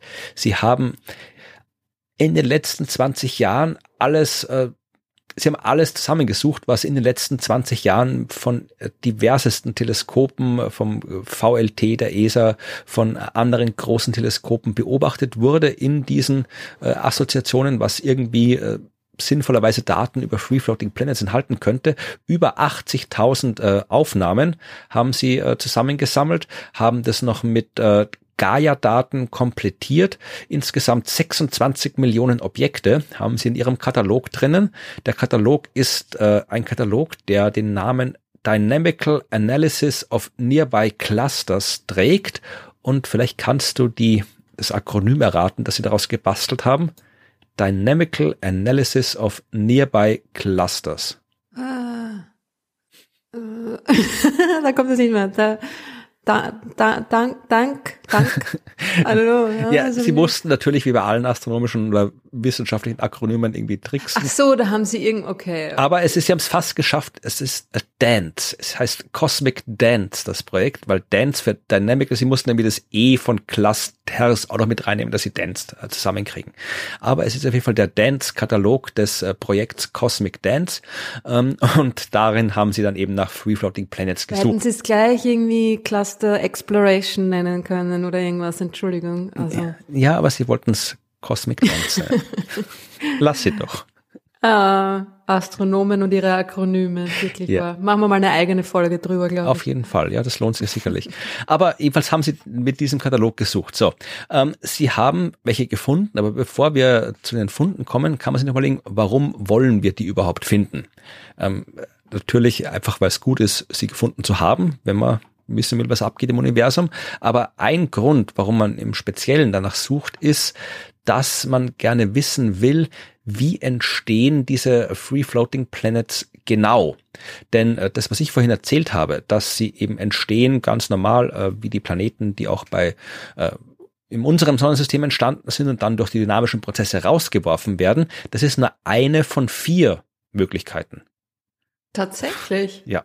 Können die alleine entstehen, ohne Stern? Ja, das ist die zweite. Äh, einfach Aber so sehr durch, selten, durch oder? Weil das, die sind ja, also wenn aus so einer Wolke ein Stern entsteht, dann hat der, da gibt es ja quasi eine Masse Grenze, ne? ab der es wahrscheinlich ist, dass da so ein Klumpen zusammenfällt unter seiner eigenen Schwerkraft. Man könnte fast glauben, du bist Astronomin, weil exakt, exakt. Man könnte was glauben, ich hätte in Astrophysik aufgepasst ja. vor 25 Jahren. Denn Wahnsinn. exakt das sind die Forschungsfragen, die sie sich stellen. Ja, also Core mhm. Collapse heißt es, also auch aus, äh, sie können auch aus dem Kollaps einer Wolke entstehen. Ja, wenn zum Beispiel da eben nur wenig Material in der Wolke ist oder vielleicht das Material irgendwo gestört wird, wenn da irgendwie ein anderer Stern vorbeifliegt oder welche dynamischen Dinge abgeben in dieser Staubwolke, in dieser Sternentstehungswolke, dass halt aus irgendeinem Grund dieser äh, Kollaps äh, nicht komplett abläuft, sodass ein Stern rauskommt, sondern halt ähm, ja dann eben nur ein Planet übrig bleibt. Ja, das ist die zweite oder Möglichkeit. Oder wenn der Kollaps irgendwie gestört wird oder so. Genau, ja. Das ist eben mhm. eine äh, von die zweite von vier Möglichkeiten und dann gibt's noch eben das äh, die Sternentstehung abgebrochen wird durch Auswurf, weil äh, wenn da ein Haufen junger, halbfertiger Sterne rumfliegen, dann kann es auch, dann kann es auch dynamische Prozesse geben und dann wird halt der Stern, der gerade dabei ist, fröhlich vor sich hin zu entstehen, äh, rausgeschmissen durch Gravitationskräfte, ja, und dann fliegt da der halbfertige Stern rum und kann nur noch ein Planet werden. Sehr vereinfacht gesagt, ja. Und es gibt noch eine vierte Aber Möglichkeit. Wovon wird er ausgeworfen? Naja, durch die Dynamik in der Sternentstehungsregion. Das sind ja viele Sterne auf einem Haufen, ah. die entstehen. Und dann hast du die genau die gravitativen Wechselwirkungen zwischen denen. Kommen sich zwei nahe und einer fliegt raus. Ah. Und dann gibt's noch Photoerosion.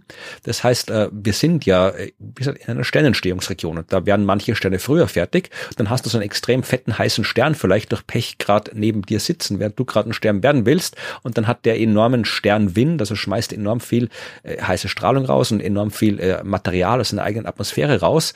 Ja, und bläst dir damit das ganze mhm. Material weg, mit dem du gerne ein Stern werden willst und übrig bleibt halt nur genug für einen Planeten.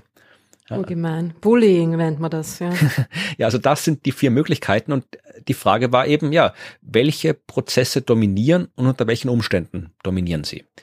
Ja. So, also man hat sich jetzt diese beiden Sternassoziationen, die Upper Scorpio äh, Centaurus Assoziation und die Ophiuchus Assoziation ausgesucht. Die sind alle so, ja, um die 130 Parsec weit weg, also ein paar hundert Lichtjahre weit weg von uns, im ein bis zehn Millionen Jahre alt und hat dort geschaut, dieser ähm, Cosmic Dance äh, Katalog und hat da tatsächlich ähm, ja, 70 bis 170 gefunden. Und warum das so ist, ähm, diese Zahl, äh, das hängt tatsächlich davon ab, äh, wie alt dieser Assoziation wirklich ist. Das weiß man nicht. Also man hat 3500 Kandidaten gefunden und von diesen Kandidaten sind 70 bis 170 Planeten. Und wie viel es wirklich sind, dafür müsste man genau wissen, wie alt ist denn die Region, in der wir diesen Planeten gefunden haben. Weil ein bis zehn Millionen Jahre ist auch eine große Spanne und gerade vom Alter hängt da viel ab, weil wie gesagt, ich kann ja nur äh, Infrarotstrahlung beobachten und äh, muss dann aus der Stärke dieser Strahlung irgendwie darauf schließen, wie alt ist das? Also ich kann aus der Stärke der Strahlung schließen, wie groß ist es drum, dass die Strahlung abgibt.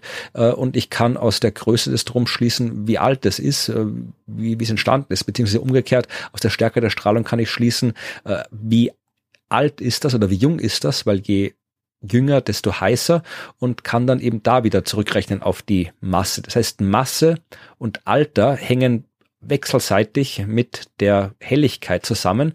Und wenn ich mhm. beides nicht kenne, ja, dann kriege ich halt solche komischen großen Fehlergrenzen. Das ist das Problem. Deswegen können sie es nicht genau sagen. Aber sie haben es halt trotzdem probiert. Sie haben halt äh, die Untersuchungen gemacht. Sie haben so unterschiedliche Alter angenommen, drei, fünf und zehn Milliarden Jahren und haben halt so als Ober-Untergrenze genommen, um zu schauen, was halt prinzipiell so abgeht. Da bei Millionen Sachen. hast du wieder gemeint, aber. Habe ich, sag ich Milliarden immer? Ja. Hm. Ja, Millionen, gut. Dafür hast du ja mich. Sehr gut. Ja, und dann ähm, haben sie tatsächlich, also sie haben ähm, mal so die, ihre Daten genommen, die Rohdaten und dann ein paar so Plots äh, gezeichnet. Und einen erwähnen sie besonders und den erwähne ich jetzt auch, äh, weil ich ihn ja es ist so die Art von Entdeckung, mit der man vermutlich nur etwas anfangen kann, wenn man ganz tief im Projekt drinnen steckt. Äh, Sie haben ein Diagramm gemacht, einfach auf der X-Achse die Helligkeit, also Infrarothelligkeit, und auf der Y-Achse die Anzahl der Objekte die, sie, die halt in dieser Helligkeit dazu passen. Also kann man sehen, es gibt so und so viele, die sind so hell, so und so viele, die sind so hell und so weiter. Und das fängt halt wirklich an, das Diagramm, da geht's los eben im Bereich ganz hell, das sind die Sterne, ja, und dann kommen die braunen Zwerge, also die noch keine, keine echten Sterne mehr sind, aber auch keine Planeten, und dann hinten kommen eben die Free Floating Planets, und das ist eben so eine Kurve, die steigt langsam an, und geht dann langsam wieder runter. Also du hast wenig helle Sterne und viele hellere Sterne, äh, viele noch mehr Sterne, die noch ein bisschen weniger hell sind und dann geht's halt wieder runter bis halt zu den ganz äh, wenig hellen Planeten. Aber in diesem konstanten Rauf und runter ist äh, genau dort, wo Objekte so mit ungefähr sieben bis 13 Jupitermassen sitzen. Also genau da, wo man so die großen Gasplaneten hätte. Da ist so eine, ja, so ein Dip, also so, so eine, wie sagt man Dip auf Deutsch? Ähm, ein Buckel. Ja, umgekehrter Buckel, also nach unten Buckel. Ja, ein Loch. Ach so, Buckel. Also, stimmt, ein Buckel ist eigentlich eher nach oben. Eine Mulde. Eine Grube. Eine Grube, Grube ist gut, ja. Also das ist eine Grube, die da eigentlich irgendwie nicht erwartet wird von den Modellen. Und ähm, sie wissen nicht, äh, warum es den gibt. Äh, sie wissen nicht, warum er genau da ist, aber sie sagen, das könnte vielleicht tatsächlich äh, so äh, eine echte Grenze zwischen braunen Zwergen und äh, Free Floating Planet sein. Also weil da die Grenzen ja auch fließend sind, ja. Also alles bis so. Das heißt, es gibt einfach nicht genug von diesen äh, Dingen zwischen Planeten und braunen Zwergen. Es gibt genau. nicht so viele, wie man erwarten würde. Genau. Und das kann wirklich, das könnte möglicherweise daran liegen, dass die beiden halt auf unterschiedliche Arten entstehen und dass da wirklich quasi zwei unterschiedliche Verteilungen da sind. Genau, das ist so mhm. ungefähr die Idee. Aber wie gesagt, Sie sagen, äh, Sie wissen nicht, Sie, Ihres Wissens nach ist es noch nicht erklärt, warum das da genauso ist. Also da braucht man noch mehr Forschung, steht im Paper. Aber Sie sagen auf jeden Fall, dass tatsächlich, weil eben die ganze Gegend, egal ob er jetzt ein oder zehn Millionen Jahre annimmt fürs Alter, ähm, dass tatsächlich, äh, egal was passiert ist, damit diese Grube entsteht, äh, es muss auf jeden Fall in der Frühzeit der Entstehungsgeschichte dieser Objekte passiert sein.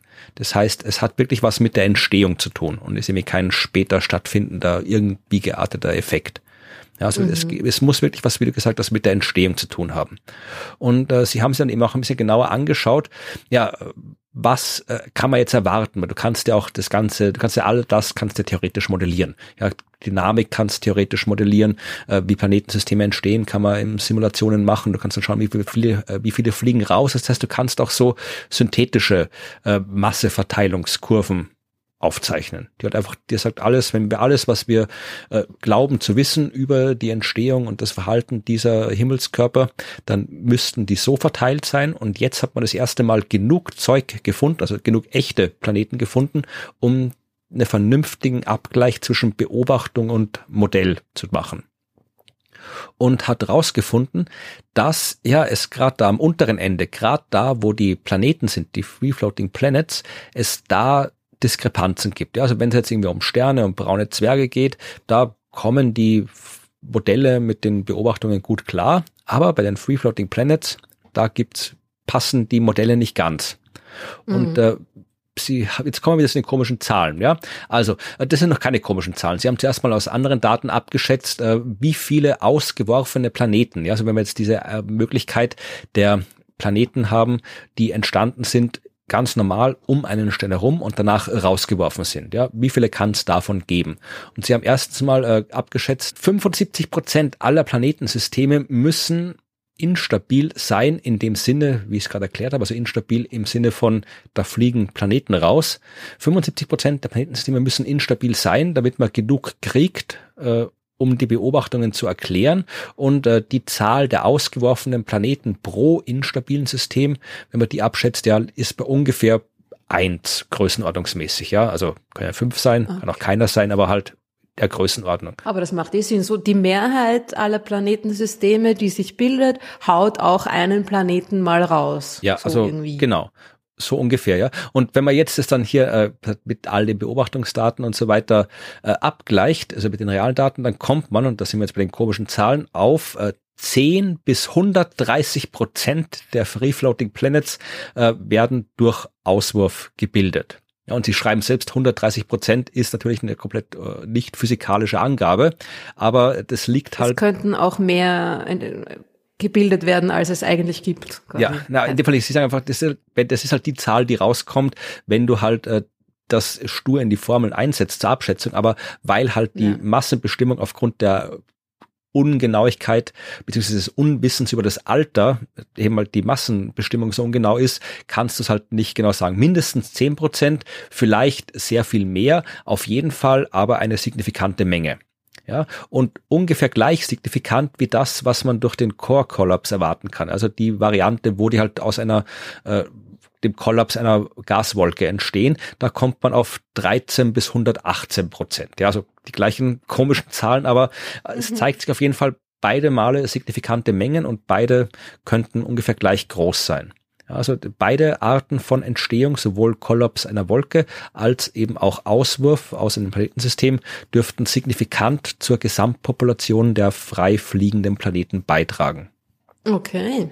Und äh, Sie sagen, die anderen beiden äh, sind tatsächlich ähm, auch möglich. Also die Fotoevaporation zum Beispiel, ja, die wird auch äh, zur Bildung von Free Floating Planets beitragen, aber die findet halt nur in der Nähe von OB-Sternen statt, also von diesen heißen jungen Sternen. Und da ist halt, ja, da ist da gibt halt nicht so viel. Also das wird eine deutlich kleinere Zahl sein. Und was Sie auch noch am Schluss sagen, dass alles sich wirklich eben in den ersten, in den ersten drei bis zehn Millionen Jahren stattfinden muss. Ja, also äh, die Beobachtungen deuten darauf hin, dass sich eben diese Planetensysteme und die großen Planeten, es geht jetzt wirklich hier nur um große Planeten, Gasplaneten, alles was so erdgroß ist, das taucht doch nicht auf in den Beobachtungen. Also das, das, das sehen wir nicht. Ja, also es geht mhm. wirklich um so mehrfache Jupitermasse. Das ist das, was wir sehen können. Ja, also diese großen Planeten, dass das eben wirklich ähm, alles so in den ersten drei bis zehn Millionen Jahren nach der Entstehung stattfinden muss, damit man ausreichend viele Planeten bekommt durch diese Instabilitäten, um die Beobachtungen zu erklären. Also das ist alles was, was sehr schnell nach der Entstehung stattfinden muss. Ja klar, weil diese OB-Assoziationen, die sind ja auch gar noch nicht so alt. Ne? Also ja. wenn man die schon, wenn man so viele davon schon in so jungen Sternsystemen beobachtet, dann muss das alles auch sehr schnell gehen. Genau. Ja, das Aber da. den Unterschied, dass das Haupt, also das Interessante ist ja, bilden die sich quasi allein oder aus einer Wolke, ne? Oder werden die, werden sie doch hauptsächlich rausgeworfen? Das ist ja eigentlich auch das, was irgendwie am interessantesten ist. Also sage ich jetzt mal so. Ja, ist es auch. Die sagen jetzt hier also eben, diese zwei Optionen. Und die sind beide quasi ungefähr gleich, oder wie war das? Es ist ungefähr gleich. Ich zitiere jetzt mal. Aus wahrscheinlich. Der, ich ja. zitiere jetzt mal. Ich meine, sie, sie sind, sie können keine eigenen aus, keine Sie können keine konkreten Aussagen machen dazu, weil eben, Sie haben jetzt zwar deutlich mehr Daten als vorher, aber die Altersbestimmung verhindert dann eben konkrete Aussagen. Also ich zitiere mal aus der Pressemitteilung. Mhm. Einige Forschende gehen davon aus, dass sich diese Planeten durch den Kollaps einer Gaswolke bilden, die zu klein ist, um zur Bildung eines Sterns zu führen, oder dass sie aus ihrem Muttersystem herausgeschleudert worden sind. Welcher Mechanismus jedoch wahrscheinlicher ist, bleibt derzeit ungeklärt. Mist. Aber damit hier kommt jetzt wieder am Ende der Pressemitteilung die Rechtfertigung für zukünftige Investitionen. das Extremely Large Telescope, ja, das in den gerade gebaut wird, in diesem Jahrzehnt dann noch mit den Beobachtungen beginnen soll, also das dann größte Teleskop ever mit einem Spiegeldurchmesser von fast 40 Metern. Ja, das wird gerade gebaut, wird äh, in den nächsten Jahren fertig sein. Mhm. Und das wird, wieder ein Zitat, absolut entscheidend sein, um mehr Informationen über die meisten der von uns entdeckten Einzelgängerplaneten zu sammeln. Ja, also das neue Teil wird's richten. Ja, ja. Also es äh, waren es neue Investigationen oder tatsächlich neue Investitionen? ich habe gesagt brauchen? Investitionen, das steht nicht in der Pressemitteilung drin. Nein, aber ist ja auch nicht. Mehr Geld! Ja, ist ja auch durchaus äh, sinnvoll. Wenn wir mit besseren Teleskopen werden wir mehr sehen. Darum haben wir auch gerade James Webb ins All geschickt, wenn wir mehr ja. sehen wollten und bessere Teleskopen brauchten. Also es ist nicht irgendwie so äh, astronomischer Gigantomanie zu verdanken, dass wir immer größere Teleskope haben, sondern das macht wissenschaftlich durchaus Sinn, dass wir die Teleskope größer machen, weil ja, je größer, desto mehr sehen wir, was wir noch nicht gesehen haben. Ja, it's not just because we can. Aber das, das James Webb haben Sie gar nicht erwähnt. Das ist irgendwie der, die nächsten fünf Jahre hm, wurscht. Wir wollen irgendwie großräumiger ins nächste Jahrzehnt oder die nächsten beiden Jahrzehnte also schauen. Also in der Pressemitteilung haben Sie das James Webb nicht erwähnt. Also das ist auch, was mir aufgefallen ist. Also äh, die Amerikaner, da wird immer auf James Webb verwiesen. Die Europäer verweisen immer aufs ELT, aber ganz mhm. selten, zumindest in den Pressemitteilungen, ganz selten wird wechselseitig äh, auf die Projekte verwiesen, obwohl ja die äh, die ESO, ne, die ESO macht nicht mit, die ESA macht mit bei, bei James Webb. Die ESO hat da nichts damit zu tun. Ich meine, ihr seht, es ist eine Pressemitteilung. Die wollen halt ihr, ihr ESO-Zeug äh, werben und das ELT ist ja auch cool. Kann ja durchaus beworben werden. Aber man könnte halt durchaus das James Webb, natürlich wird es, ich gehe fix davon aus, dass die Leute, die auf dem Forschungsgebiet arbeiten, äh, schon ein paar Anträge in der Schublade haben, um mit James Webb dann eben auch nach diesen Free Floating Planets zu suchen, weil ja, mhm. natürlich, macht ja Sinn. Das wird, das ist ein Infrarotteleskop und das Beste, was wir haben im Weltall noch dazu. Also natürlich werden die das einsetzen, um damit zu suchen. Aber wie gesagt, in der Pressemitteilung taucht es nicht auf. Nix. Hm. Ja, spannendes Thema, ja. Und es ist auch wieder mal so ein, ist lustig, wie manche Nachrichten es dann wirklich in die, in die Nachrichten schaffen, ne? Also manche News das, ist, das war auch etwas, da haben mich irgendwie Leute drauf angesprochen, bevor ich das überhaupt noch selbst gehört oder gelesen habe. Gut, bei dir passiert das weniger oft, aber ja, bei mir ist es passiert mir auch oft so, mittlerweile. Nicht so up to date, aber eine Freundin hat zu mir gesagt so, hey, was ist mit diesen freifliegenden Planeten? Und ich irgendwie so, was? was ist da schon wieder in die Nachrichten gekommen? Äh, weil manchmal ist es ja so, dass dann irgendwelche, keine Ahnung, Studien von vor zehn Jahren, die aus irgendeinem Grund wieder nach oben blubbern da dann irgendwie wieder hochkommen, aber es war tatsächlich was Neues, Spannendes, ja. Ja, also in dem Fall, das ist auch so eine klassische Nachricht, die so leicht Bedrohungspotenzial hat, sagen wir mal so. Also das sind die Nachrichten, die dann besonders gern ähm, auch sich über die sozialen Medien verbreiten. Ja, also Planeten, ungebunden, durch die Milchstraße sausen, ja, das ist was, da kann man denken, ja, vielleicht kommt da einer und kollidiert dann, weil der, der, wenn der nicht vom Stern festgehalten wird, dann kann der irgendwo herkommen und wenn das dann die richtigen... Ja, oder vielleicht passiert das auch mal mit uns, vielleicht werden wir auch mal rausgeschleudert oder ja, so. Ja, ne? das, ja, aber, aber gerade diese... Szenario verschiedener Art. Ja, also wenn du der, der richtigen äh, verschwörungstheoretischen Gruppe bist, dann wird das gleich wieder hier, dann kommt Planet X und Nibiru und die ganzen haben ja, ja. die, die kommen dann und äh, kollidieren und Weltuntergang und so weiter. Ich habe das mal ausgerechnet damals, als diese Geschichte rauskam, die ich vorhin erwähnt habe, wo sie diese Hochrechnung gemacht haben mit diesen Milliarden äh, Planeten, die äh, im der Milchstraße ungebunden rumfliegen. Also wenn du das machst, dann kommst du auf ein ungebundener Planet pro 50 Kubiklichtjahre. Ja, also mhm. mit den Abschätzungen damals, ja. du hast einen pro 50 Kubiklichtjahre. Ja, und 50 Kubiklichtjahre ist viel, da geht sehr viel rein. Ja. Also da, da braucht man es. Ist, ist jetzt auch eine Einheit, die man selten hört. Kubiklicht, ja. Ja, wie, wie Quadratgrad oder sowas. Das haben wir auch ist in der Astronomie und sonst nirgendwo. Aber, Nur bei uns gibt es solche Einheiten. ja, aber jedenfalls, also das, äh, das, wie gesagt, man muss sich keine Sorgen machen, falls das jemand getan hätte vor diesen vagabundierenden Planeten. Ähm, aber das ist vielleicht mit ein Grund, warum diese Nachrichten mehr Öffentlichkeit nach sich zieht als andere Nachrichten, weil es eben dieses so dieses latente Bedrohungspotenzial hat. Ja, ja, das stimmt schon, ja. Na, das ist sicher ein Element davon, ja.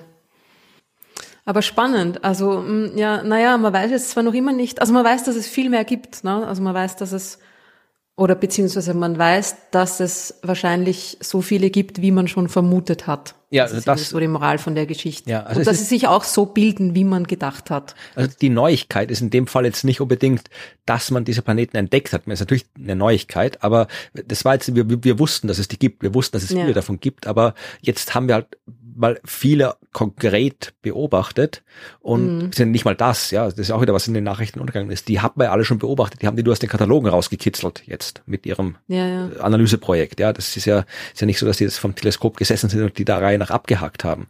Ähm, aber die eigentliche Neuigkeit ist, dass wir halt jetzt ja mehr Daten haben, mit denen wir Fragen beantworten können.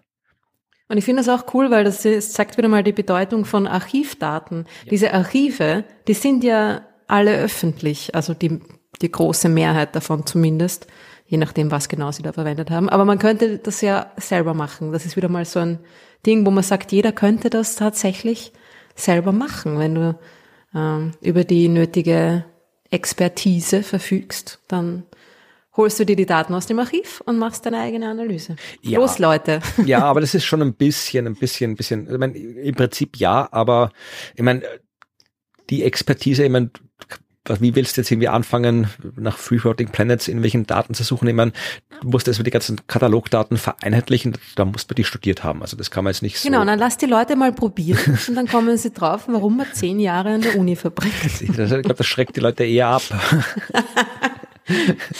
Na gut, dann nicht. Schaut's lieber Science-Fiction-Serien. Ja. Kommen wir zu Fragen, die uns gestellt wurden, die natürlich äh, wieder zahlreich gekommen sind und die lange Liste der unbeantworteten Fragen noch verlängert haben. Aber wir werden jetzt gleich ein paar abarbeiten. Und okay. zwar äh, einen ganzen Schwung zum James Webb Teleskop, habe ich mir gedacht, machen wir. Cool. Wir haben diverseste Fragen über James Webb beziehungsweise das James Webb Teleskop bekommen. Über James Webb könnt ihr eigentlich auch Fragen stellen, ja, wer der Typ war. Habe ich zwei schöne Bücher drüber. Aber es geht jetzt um das Teleskop, das James Webb Teleskop und da haben wir gleich eine Frage von Andreas. Und der möchte wissen, ob er das James Webb Teleskop von Deutschland aus mit einem 8 Zoll Teleskop beobachten kann. Was, und das erwartest du jetzt von mir, dass ich das einfach so beantworten kann? Ja, also ich habe auch, du kannst auch ein bisschen beantworten, aber du bist, wenn. Na, vermutlich nicht. würde ich jetzt sagen. Wahrscheinlich auch nicht. Also ich habe mal äh, kurz geschaut, äh, es ist schwer, was konkret dazu zu finden, ähm, weil wenn man oder wir, wenn man nur so faul googelt, ja, ähm, wie ich es äh, zuerst gemacht habe und du irgendwas Beobachtung, also auf Englisch in dem Fall äh, James Webb Space Telescope Observe und sowas äh, machst, dann äh, findest du nur irgendwie, wie man den Start beobachten kann die ersten 50 Sucheinträge. Aber tatsächlich, man, man kann es ein bisschen probieren, ja. Ähm, das äh, James Webb Teleskop ist äh, ungefähr 4000 mal weiter weg von der Erde als die Raumstation. Ja, und grob 400 Kilometer zu eineinhalb Millionen Kilometer. Ah, und, also gar nicht so viel mehr. Ah. Ja, und die äh, Raumstation ist natürlich ein bisschen größer als das äh, James Webb Teleskop. Aber ja. auch nicht viel, weil das James Webb Teleskop ist auch groß mit dem ausgefahrenen Sonnenschild. Ja, so kann man so eine, eine Größe, also ein Zehntel ungefähr annehmen. Jetzt äh, kann die ISS, die Raumstation, sehr hell werden. Die kann wirklich so minus vier, glaube ich, ist ungefähr so das, was sie werden kann. Mhm, also minus fünf sogar fast, ja. Ja, also das ist wirklich, also wie gesagt, wer es jetzt gerade nicht parat hat, äh, minus fünf äh, ist die komischen astronomischen Helligkeiten, ähm, null ist etwas sehr Helles, Minuszahlen sind noch heller, die Sonne hat eine Magnitude, wie die Einheit heißt, glaube ich von minus 25, oder? Oder 24? Sowas um ja. den Dreh rum. Minus 26,5. Ach du, ja, schau, dann weißt du das ja, du weißt ja alles ganz genau. Dann, Na eh, ich bin eine Astronomin. ja, ja, du sagst dir, wie hier, ich so über die Frage echauffiert hast, die ich dir gestellt ja, habe. Ja, na, Moment, ich weiß nicht, ob man mit einem 10 Zentimeter Teleskop, oder wie war das, 20? Ach, ja, 20, ja, genau. Wie man mit einem 20 Zentimeter Teleskop äh, James Webb beobachten kann. Ja, ja aber auf jeden. Fall ist... Aber das ist ja auch mit der Raumstation, wenn du es mit der Raumstation vergleichst. Die Raumstation, ähm, gut, ich meine wird schon hauptsächlich von der Sonne angeleuchtet, aber halt auch von der Erde und irgendwie, also ganz so leicht vergleichen kann man das. Eh, es ist ja so eine Abschätzung. Auch nicht. Da, gefunden. Oder? Aber ich, diese Abschätzung, die da jemand gemacht hat im Internet, kommt dann darauf, dass das James Webb Teleskop ungefähr so um äh, Größenordnung plus 16 sein wird. Ja, also weit äh, entfernt von dem, was man mit freiem Auge sehen kann. Da kannst du nur eben Objekte sehen, die bis Größenordnung 6 oder sowas gehen. Alles drüber braucht man ein Teleskop davon. Und ich weiß tatsächlich jetzt gerade auch nicht. Wir sind ja beide keine 10 Beobachter. durch 2,5, 4, log 4, 10.000, das ist ein Faktor 10.000. Aber ich weiß jetzt gerade nicht, was man für ein Teleskop braucht, um äh, 16. Magnitude sehen zu können. Ähm, ja, na, weiß ich auch nicht. 20 Zentimeter ist jetzt gar nicht so klein. Ne? Ja, also in, hier hat noch jemand gesagt, dass äh, man mit einem äh, 1 Meter Spiegel oder 1 Meter Teleskopspiegel stand da gar nicht dabei, aber ein geht davon aus, dass es ein ich 1 glaube, Meter es Spiegel war. 1 Meter Linsenteleskope. ja, wer weiß, was wir haben zu Hause, ja? Oder gibt's gerade, vielleicht gibt es gerade, gibt's gerade noch. Ja, oder nein, aber so. ein Meter Spiegel haben sie den, äh, den äh, Roadster von Tesla äh, bis Magnitude 21 beobachtet. Ja. Also bisher, also vielleicht ist 20 Zentimeter vielleicht ein bisschen größer. Oder beziehungsweise Andreas, schau jetzt noch, weil jetzt ist es noch nicht so weit weg. Vielleicht geht sich's jetzt gerade noch aus, ja. Na, ich glaube, dass das 20 Zentimeter nicht reicht. Vor allem von Berlin aus, wo er schreibt, dass er ist. Da ist vielleicht zu hell. Aber probier's aus und sag Bescheid. Ja. Die restlichen Fragen haben sie dann mit der Umlaufbahn beschäftigt, aber davor äh, eine Frage von René, der hat uns zwei Fragen geschickt, äh, die mit James Webb zu tun haben und eine Frage, die nicht mit James Webb zu tun hat und die, die nicht mit James Webb zu tun hat, ist direkt an dich gerichtet, nämlich warum wird Betai Geuze von Ruth mit einem weiblichen Artikel versehen? Ich würde einen männlichen Artikel wegen der Stern verwenden.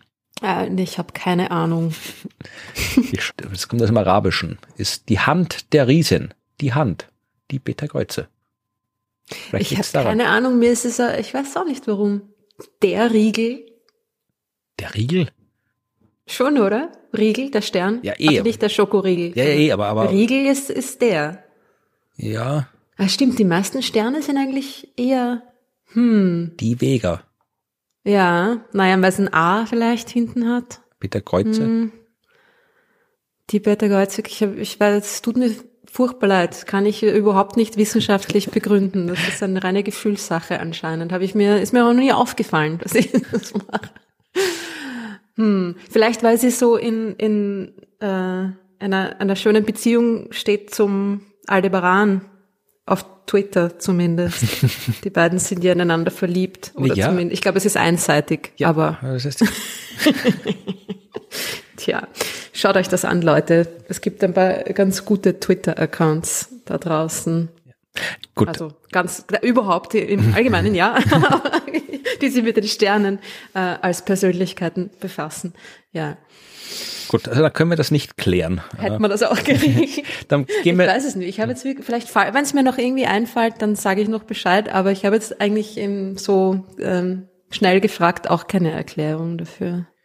gut, dann bleiben wir lieber bei James Webb. Da kommen jetzt ein ganzer Schwung Fragen zum Orbit. Ja, also vielleicht bevor wir die Fragen machen, also James Webb wird den Lagrange-Punkt L2 umkreisen in einer Umlaufbahn, also wird eine Umlaufbahn um diesen Punkt L2 herum durchführen. Ja, und die Umlaufbahn ist so groß wie die Umlaufbahn des Mondes um die Erde, wenn ich es richtig in Erinnerung habe. Genau. Irgendjemand hat auch gesagt, irgendwie ist es das Mond, das mondgroße Orbit. Anscheinend haben wir mondgroßes Orbit gesagt bei der letzten Folge. Und es war natürlich Mond-Orbit, großes Orbit. Okay, gut, dann äh, ist, damit stellen wir das auch nochmal klar hier. Ich weiß nicht mehr, wer es war, aber irgendjemand hat uns auch dann noch darauf hingewiesen, dass das, ja. Ja, also das äh, ist die Situation. Jetzt gab es viele Fragen, warum das so ist. Also René äh, hat in seiner zweiten Frage noch gefragt, wodurch bleibt das Teleskop in seinem Orbit um L2? Ist dort schon so viel Massenansammlung durch Asteroiden oder ähnliches, dass ein Orbit durch Gravitation möglich ist? Oder muss dieser Orbit durch Schub und Bremsschub immer wieder entstehen? Äh, fragt René. Und auch dazu Fragen von Roland, Martin und Alexander, die so ziemlich das ähnliche fragen. Wie macht man einen Orbit um einen instabilen Lagrange-Punkt? Der verhält sich doch eher so, als sei er gravitativ abstoßend. Bisher kenne ich Orbits um einen Punkt, der anziehend wirkt. Muss man da permanent Treibstoff verbrauchen, um eine Kurve zu fliegen?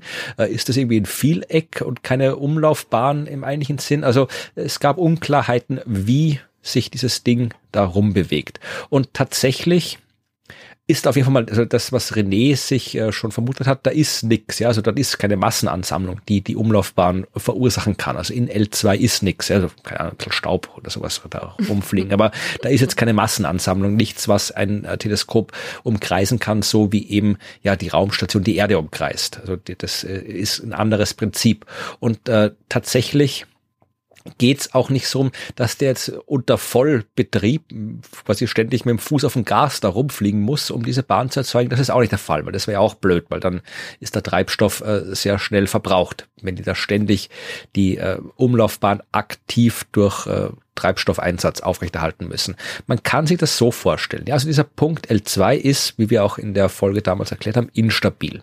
Das heißt, etwas, das sich exakt in dem Punkt befindet, würde da bleiben. Etwas, das sich nicht exakt befindet und ja, in der Realität ist nie irgendwas exakt in dem Punkt, äh, bewegt sich langsam davon weg. Genauso wie bei unserem Beispiel von Anfang der Sendung. Wenn du oben auf dem Berggipfel stehst, auf den du mit dem Fahrrad raufgerollt bist, ja, und dann irgendwie nur ein Zentimeter drüber kommst, ja, dann ja, rollst du wieder runter. Du musst dich mhm. exakt drauf balancieren. Und das ist ein bisschen so, wie wenn man einen Bleistift irgendwie auf der Spitze balanciert. Genau. So könnte man sich auch vorstellen. Und ja. so ähnlich kann man sich tatsächlich auch vorstellen, ja. Also äh, stell dir vor, oder muss man sich vorstellen. Also wir haben die Sonne, wir haben die Erde und wir haben den L2 in der Reihenfolge Verbindungslinie. Und tatsächlich, wenn der Satellit jetzt da in diesem L2 ist und so ein bisschen rausdriftet aus diesem Punkt, ja, dann ist er so ein bisschen hat ein bisschen, ist ein bisschen zu weit vor der Linie. Ja, dann wird er von der Gravitationskraft der Erde, die jetzt quasi hinter ihm ist, angezogen und wieder ein bisschen runter gebremst. Ja, wenn der, äh, äh wenn das Teleskop in die andere Richtung driftet, hinter der Linie ist, ja, dann äh, wird er von der Erde, die jetzt vor ihm ist, angezogen und wieder ein bisschen nach vorn geschoben, ja. Das heißt, äh, dass der driftet zwar raus aus dieser Ebene, aber wenn man den immer wieder ein bisschen anschiebt, dann mit der richtigen Geschwindigkeit kann man den wieder in die richtige Richtung kriegen und so dann am Ende eine Umlaufbahn um diesen Punkt herum erreichen. Also so ungefähr kann man sich das vorstellen. Ja, also äh, der, da ist jetzt kein, keine Gravitation, die die Umlaufbahn erzeugt, aber die Gravitationskräfte der Objekte wirken halt so, dass ähm, mit minimalem Einsatz von Treibstoff man es erreichen kann, dass man sich eben immer um diesen Punkt herum bewegt und nicht bis ins Unendliche wegdriftet. Habe ich das gut erklärt oder hast du eine bessere Erklärung?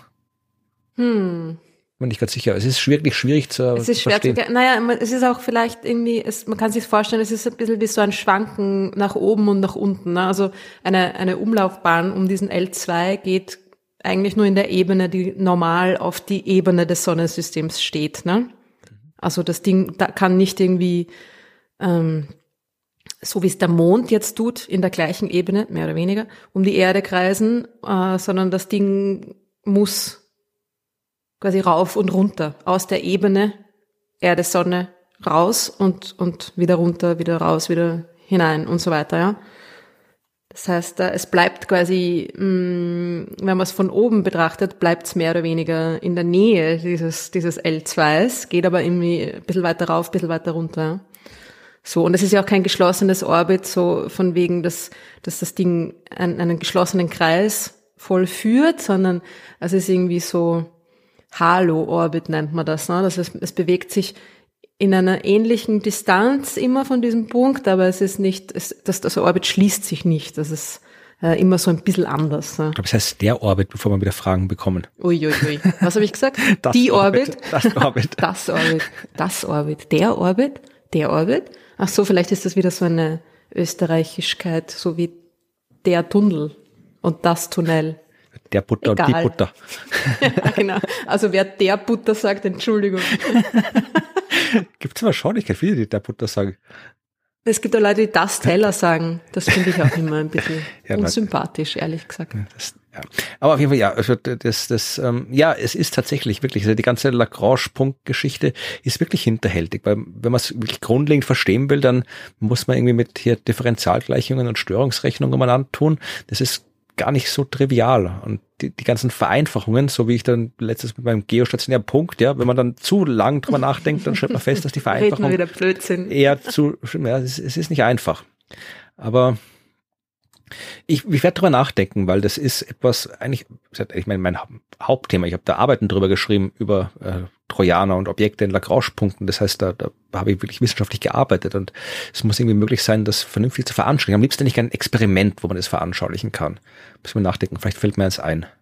Mhm. Aber ich glaube, du hast das eh nicht so schlecht erklärt mit dem, dass es, wenn es ein bisschen weiter äh, oben oder weiter vorne ist, dann, dann wird es quasi zurückgezogen. Wenn's, wenn das Ding wieder ein bisschen weiter unten oder ein bisschen weiter hinten ist, wird es nach vorgezogen und raufgezogen und runtergezogen und so weiter, ne? weil es halt doch äh, alles ist man kann sich so vorstellen, dass es nicht im Vergleich, die Kräfte sind nicht im Vergleich zum Punkt L2, sondern in Wirklichkeit natürlich in Richtung Erde und Sonne gerichtet und ergeben sich dann aber relativ so, als würden sie aus L2 kommen, obwohl dann natürlich nichts aus L2 kommt. Ne? Genau. Sondern, und ja. um halt diesen Orbit, der kein echter Orbit oder schon ein echter Orbit, aber jetzt kein Orbit im, im eigentlichen Sinn, wie man sich vorstellt vom Planeten um Sterne rundherum, um so einen Orbit zu erreichen, dass der wirklich konstant da eben auf dieser Wackelbahn da um, diesem Halo-Orbit um L2 ist, muss man halt wenig Treibstoff einsetzen. Und das ist es, was man will, weil man will halt aus den Gründen, die wir zu Anfang genannt haben, will man da bei L2 sein.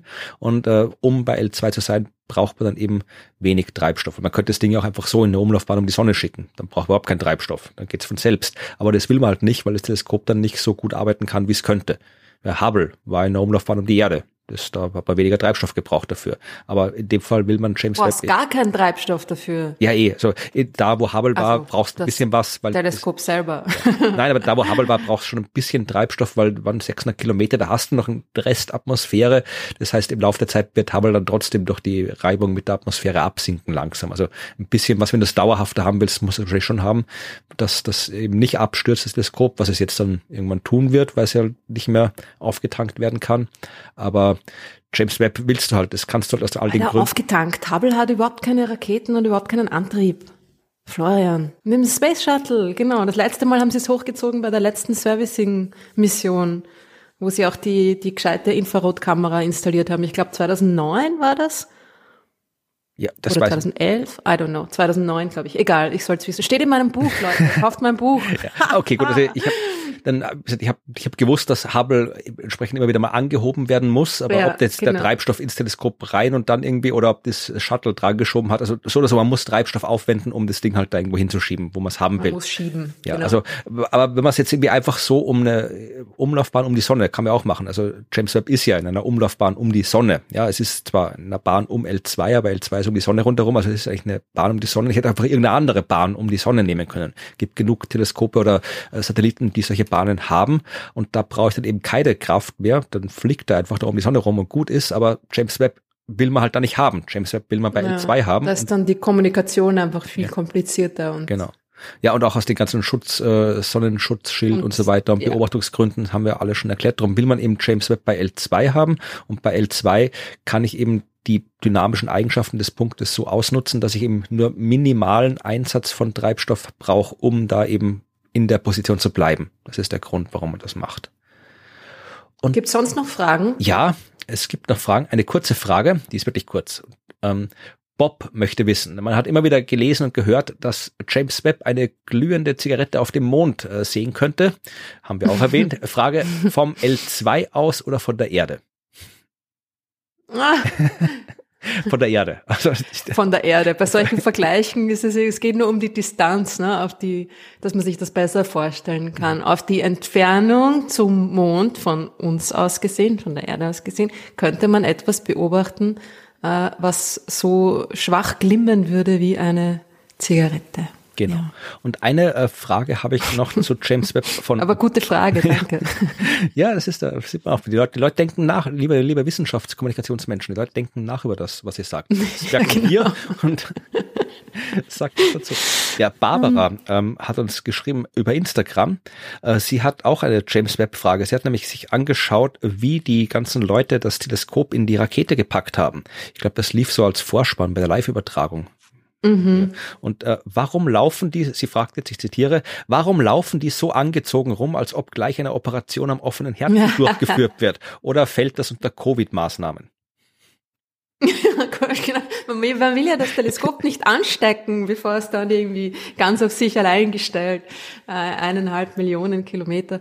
Äh, naja, halt Verunreinigungen, Staub und so weiter. Du willst natürlich da nix irgendwie drauf oder reinkriegen. Du willst ja nicht irgendeinen, irgendeinen Mechanismus mit einem Staubkorn blockieren, der dann irgendwie nicht mehr funktioniert. Und, ja, oder halt äh, auch den Spiegel und überhaupt und ja, also genau. alle die, die Brillen. Rein, ja alle, die Brillen tragen, so wie ich, wissen, es kann äußerst nervig sein, wenn da irgendwie Staub drauf ist und ich kann sie einfach genau. putzen, aber da kommt keiner vorbei und wischt beim Webteleskop mal drüber. Also äh, da darf nichts drauf sein und auch die Elektronik darf nicht kaputt gehen. Also das passiert alles in entsprechenden Reinräumen und mit Schutzanzügen. Ja, und drum schaut das so aus. Und äh, vermutlich, also die, die Leute, wahrscheinlich die sich am wenigsten ähm, ärgern über die Covid-Maßnahmen, weil die müssen eh dauernd mit ihrem Schutzding rumlaufen, die wenn sie denken, es ist, passt. Das sehen die anderen mal, wie wir arbeiten müssen den ganzen Tag. Genau.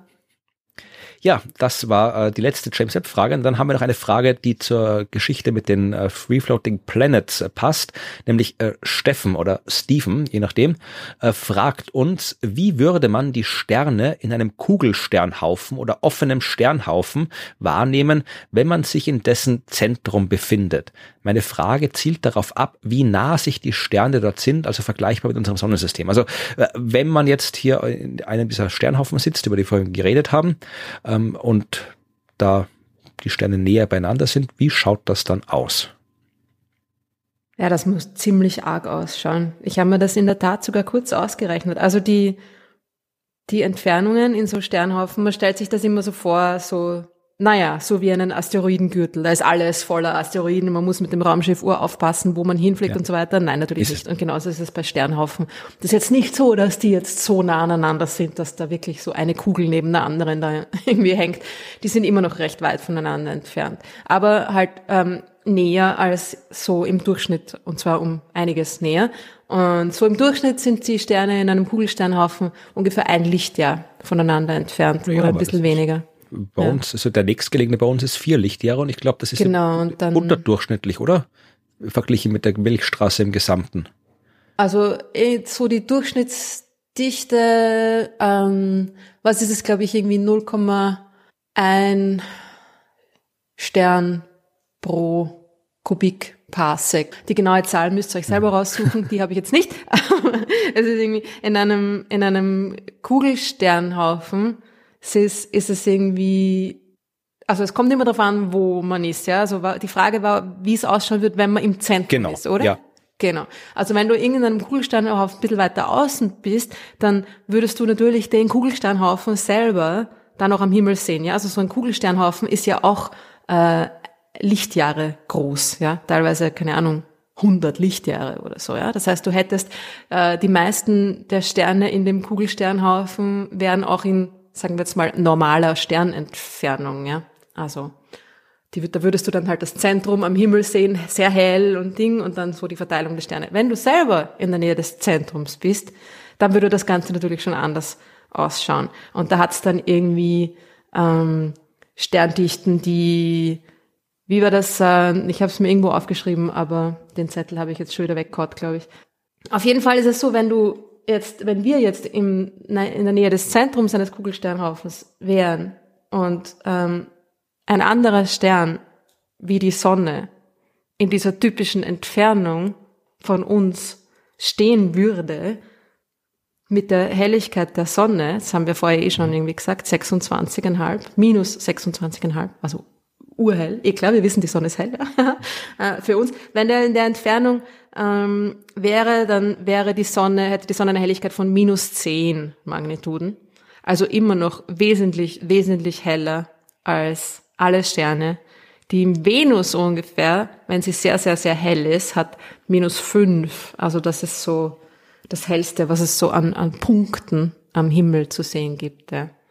Der Vollmond hat, glaube ich, minus 12 also es wäre dieser Punkt des, des, des nächsten anderen Sterns, ja, im Zentrum eines Kugelsternhaufens, äh, wäre fast so hell wie der Vollmond. Mhm. Aber nicht so nicht groß, wie der Vollmond, man dazu sagen. Punkt. Ja, also es wäre irgendwie der Himmel, wenn du im Zentrum eines Kugelsternhaufen, eines Kugelsternhaufens bist, wäre der Himmel nicht mehr dunkel, ja. weil da natürlich dann viele Sterne wären, die fast so hell sind wie der Vollmond. ja. Also es, wird, es wird sicher, es würde sicher äh, ziemlich ziemlich anders ausschauen als bei uns, so viel ist klar. Aber es ist natürlich auch unwahrscheinlich, dass sich im Zentrum eines Kugelsternhaufens da noch Planeten um ihre Sterne befinden, von wo aus man den Sternenhimmel beobachten könnte. Ja. Genau, das war mal, das habe ich mal so ein Forschungsprojekt fast äh, dazu gemacht äh, oder wollte ich machen, ist dann nichts draus geworden, weil es mich keiner machen lassen wollte. Aber da ging es tatsächlich um eben Dynamik von Planeten in Kugelsternhaufen und unter anderem auch, wie viele Free-Floating Planets da erzeugt werden und wie stabil Planeten bei Sternen sein können durch die ganze Dynamik in Kugelsternhaufen.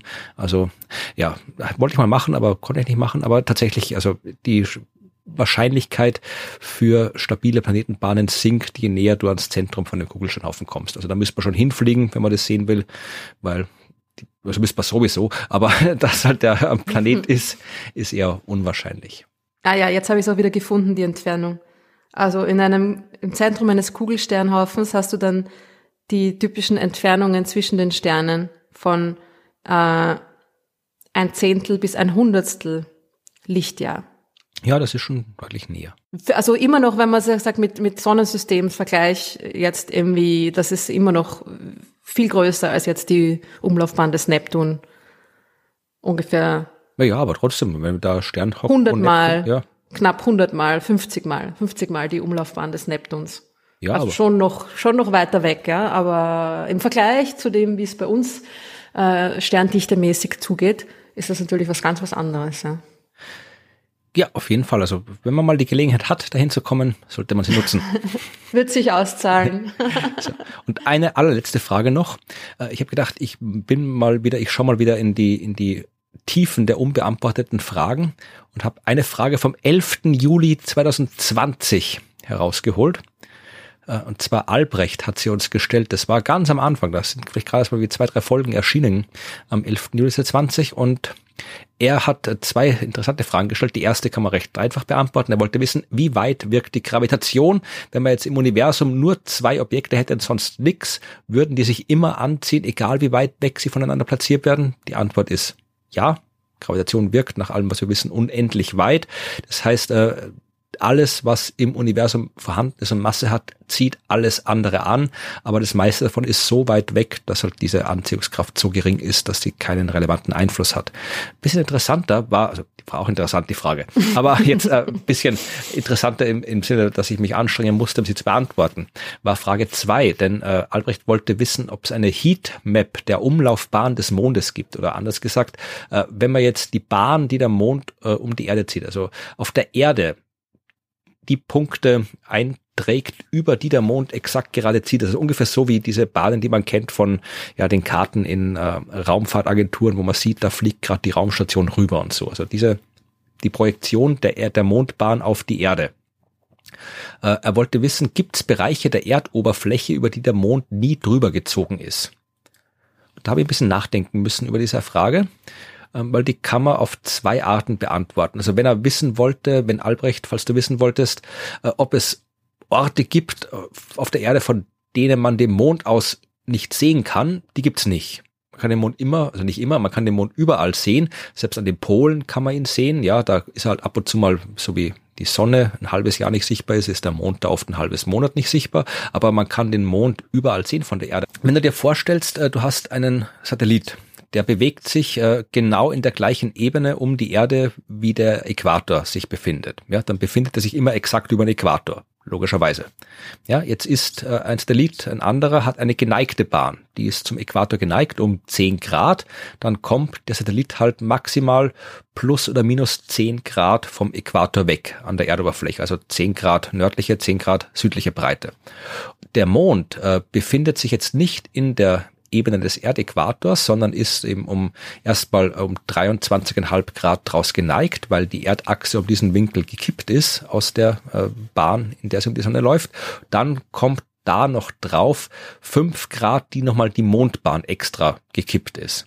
Also insgesamt 28 Grad 28,5 äh, Grad ist die Mondbahn um den Erdäquator gekippt. Das heißt, äh, der Mond, die Mondbahn überstreicht alles, was plus oder minus 28,5 Grad vom Äquator entfernt liegt. Und über die restlichen Flächen ist der Mond noch nie drüber gezogen, aber natürlich kann man ihn sehen.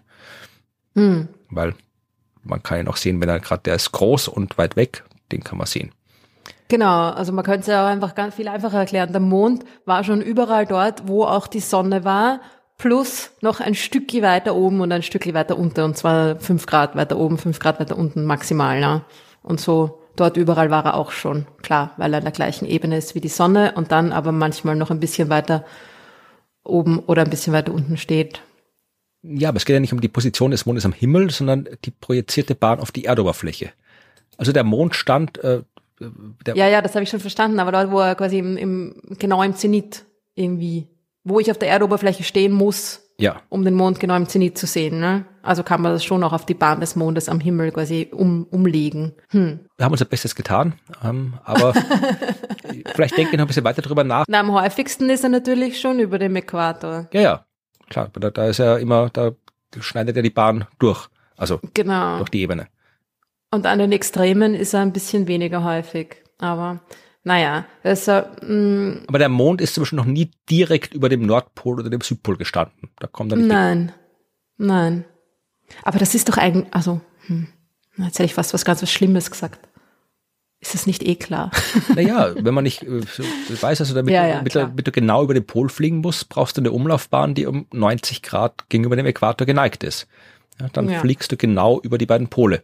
Aber wenn das nicht ist, der Mondbahn ist eben nur am 28 Grad gegenüber dem Äquator geneigt, darum kommst du halt nur 28 Grad rauf und 28 Grad runter zum Äquator. Ja. Jedenfalls äh, auch die alten Fragen lesen wir uns ab und zu noch durch. Also wenn sie noch nicht beantwortet sind, gebt die Hoffnung nicht auf. Irgendwann holen wir sie aus den Tiefen des E-Mail-Postfaches raus, obwohl am anderen Ende immer so viel Neues wenn die reinkommt. Menschen am Mars landen, sollten wir dann die, die letzten Fragen aus dem Jahr 2020 beantwortet haben. Ja, das waren die Fragen für heute und jetzt kommt auch im neuen Jahr Neues von der Sternwarte, diesmal mit dramatischen Nachrichten. Wir sind bei Neues von der Sternwarte und diesmal gibt es tatsächlich äh, wortwörtlich Neues von der Sternwarte. Es geht um die Neuigkeitenabteilung auf der Homepage der Sternwarte. Da gibt's Sachen zu lesen und Evi hat sich diese Sachen durchgelesen und warum sie das getan hat, wird sie uns jetzt erzählen. Hallo Evi. Hallo Florian. Was gibt's Neues in der Neuigkeitenabteilung der Sternwarte? Ähm, ja, zuerst zur, zur, Erklärung, warum ich mich auf diesen Seiten herumtreibe. Ähm, ich habe schon berichtet, dass ich ja auch noch ein Studium, einen Masterlehrgang an der Uni Krems mache. Da ähm, befasse ich mich jetzt gerade ja, muss ich mich äh, im Zuge eines äh, Seminars äh, mit Texten befassen ähm, und diese analysieren, also mir ansehen, ob sie einerseits formal gut dargestellt sind, ob sie dem was transportieren sollen, ob das passt und natürlich auch inhaltlich, also, also ob die ähm, ja die die Message auch ankommt oder ja. also Wissenschaftskommunikationstexte, weil das ist keine, keine Gedichtanalyse. Naja, also wir sollten uns hier ähm, Textsorten aussuchen, mit denen wir im Beruf zu tun haben oder mit denen wir uns sonst irgendwie auseinandersetzen. Und nachdem ich ja meine Masterarbeit zum Thema Wissenschaftskommunikation mache, habe ich mich natürlich für so einen Text dann entschieden. Es geht also jetzt um einen Text, mit dem sich die Sternwarte Wien an die Öffentlichkeit wendet. Richtig, genau. Also ich bin dann eben im Zuge meiner Recherchen, also gedacht, ich, ich schaue, ähm, dass ich hier in diesem Bereich eben einen Text finde und habe dann eben natürlich mir jetzt mal so die Newsseiten angesehen und ähm, bin da dann eben recht, recht schnell über einen Text gestolpert, ähm, der an und für sich einen sehr guten Titel oder zumindest einen catchy Titel hat, der gleich mal Aufmerksamkeit ähm, auf sich zieht, aber wo dann der Inhalt nicht ganz so das dann eingehalten hat, was der Titel verspricht. Und zwar ging es da um gigantische Hohlräume im Weltall. Ja, also das ist ein sehr schöner Titel. Allerdings, äh, ja, er wirft auf jeden Fall mal gleich schon sofort Fragen auf, weil man in erster Näherung ist der Weltraum ein gigantischer Hohlraum, weil da ist ja nichts. Da fragt man sich, warum, was, warum muss man das entdecken? Die Forschung werden wir jetzt nicht im Detail erklären. Also ich habe das natürlich auch gelesen, diese Nachricht. Es geht um Sternentstehung und äh, Sternentstehungsgebiete und diese Sternentstehungsgebiete haben sich äh, um eine Region im Weltall angeordnet, in der deutlich weniger Zeug rumfliegt als sonst so zwischen den Sternen Zeug rumfliegt. Also es geht um eine Lücke im interstellaren Medium und äh, die Untersuchung dieser Lücke hat dazu geführt, dass man jetzt ein bisschen mehr weiß vielleicht über die Entstehung von Sternen als vorher. Aber der Fokus der Arbeit ging ja nicht darum, was die erforscht haben, sondern wie die Forschung dargestellt wurde und Haben Sie es gut gemacht oder haben Sie es schlecht gemacht? Genau, also es ging äh, im Prinzip darum, wie ihm die Ergebnisse jetzt ähm, kommuniziert wurden, ähm, beziehungsweise wie dem auch dieser Text aufbereitet ist. Und äh, ja, da habe ich leider dann doch einige Mängel ähm, feststellen müssen. Und es irritiert mich immer wieder, oder äh, nein, es irritiert ist das falsche Wort, es ähm, wundert dann doch immer wieder, verwundert mich, ähm, dass dann doch immer wieder in diesen, also man merkt einfach, dass ähm, ja, dass man leicht in seiner Filterblase einfach auch bleibt. Ja. Also es wird dann im Text dann auch immer mit Fachbegriffen um sich geschlagen. Es ist dann immer so ein einerseits dann wieder das Institut und wer da mitgeforscht hat in den Vordergrund gestellt, ohne dass man mir einfach äh, mal erklärt, was sie da eigentlich gemacht haben und warum sie das gemacht haben. Und ähm, ja, also ich habe so ein bisschen den Eindruck gehabt, dass man da vergessen hat, mit wem man eigentlich spricht oder für wen man diese Presseaussendung oder diesen Newsartikel eigentlich schreibt. Und ähm, also ja. Ich glaube, darüber machen sich tatsächlich äh, Institutionen, weil es geht jetzt quasi nicht um die Art von Wissenschaftskommunikation, die wir in diesem Podcast machen, wo du, äh, Ruth und ich halt einfach so aus eigenem Antrieb und eigener Lust über Wissenschaft reden. Das ist ja eigentlich nicht das, was normalerweise unter Wissenschaftskommunikation verstanden wird, weil normalerweise heißt Wissenschaftskommunikation irgendwie eine Institution, welcher Art auch immer, Uni, Forschungseinrichtung, sonstige Behörde, was auch sonst immer, äh, will mit der Öffentlichkeit kommunizieren. Das ist ja klassisch Wissenschaftskommunikation, oder? Genau, also es gibt eben diese institutionalisierte Wissenschaftskommunikation, wo es eben darum geht, dass eben Institutionen nach außen kommunizieren, aber eben Eben, es ist eine externe Kommunikation, das ist jetzt eben nicht die Wissenschaftskommunikation jetzt unter den ähm, Fachkollegen und Kolleginnen, sondern eben es geht nach außen, es sind externe, es ist eine Kommunikation mit der Öffentlichkeit und da. Ja, aber das, glaube ich, ist den meisten Institutionen nicht klar, weil die meisten Institutionen, zumindest jetzt ist meine ganz private Erfahrung, ja, also ganz viel äh, Sorge äh, bei der institutionellen Wissenschaftskommunikation ist nicht unbedingt, wie schaut die Öffentlichkeit das an, sondern die ist quasi nach innen gewandt, ja, also äh, dass da sitzt irgendwer in dieser Institution und macht diese Kommunikation, schreibt diese Pressemitteilung, diese Newsseiten. Und die erste Sorge ist, äh, oder eine der ersten Sorgen ist oft, äh, finden das die Leute im Haus gut, was ich mache, finden das die Professorinnen und Professoren gut, finden das meine Vorgesetzten gut. Also das, darüber macht man sich viel äh, mehr Sorgen oft als über die Leute, die man eigentlich ansprechen will, was dazu führt, dass man, wenn man sich Mitteilungen schreibt, dann durchlaufen die hunderte interne Iterationsschleifen, hunderte ist übertrieben, aber da wird dann halt irgendwie sehr viel intern noch rumgeschickt und dann bessert hier wer aus und dann bessert da wer aus und bis es dann äh, an die Öffentlichkeit gelangt, steht da Zeug drin, mit dem, an dem die Öffentlichkeit überhaupt nicht interessiert ist.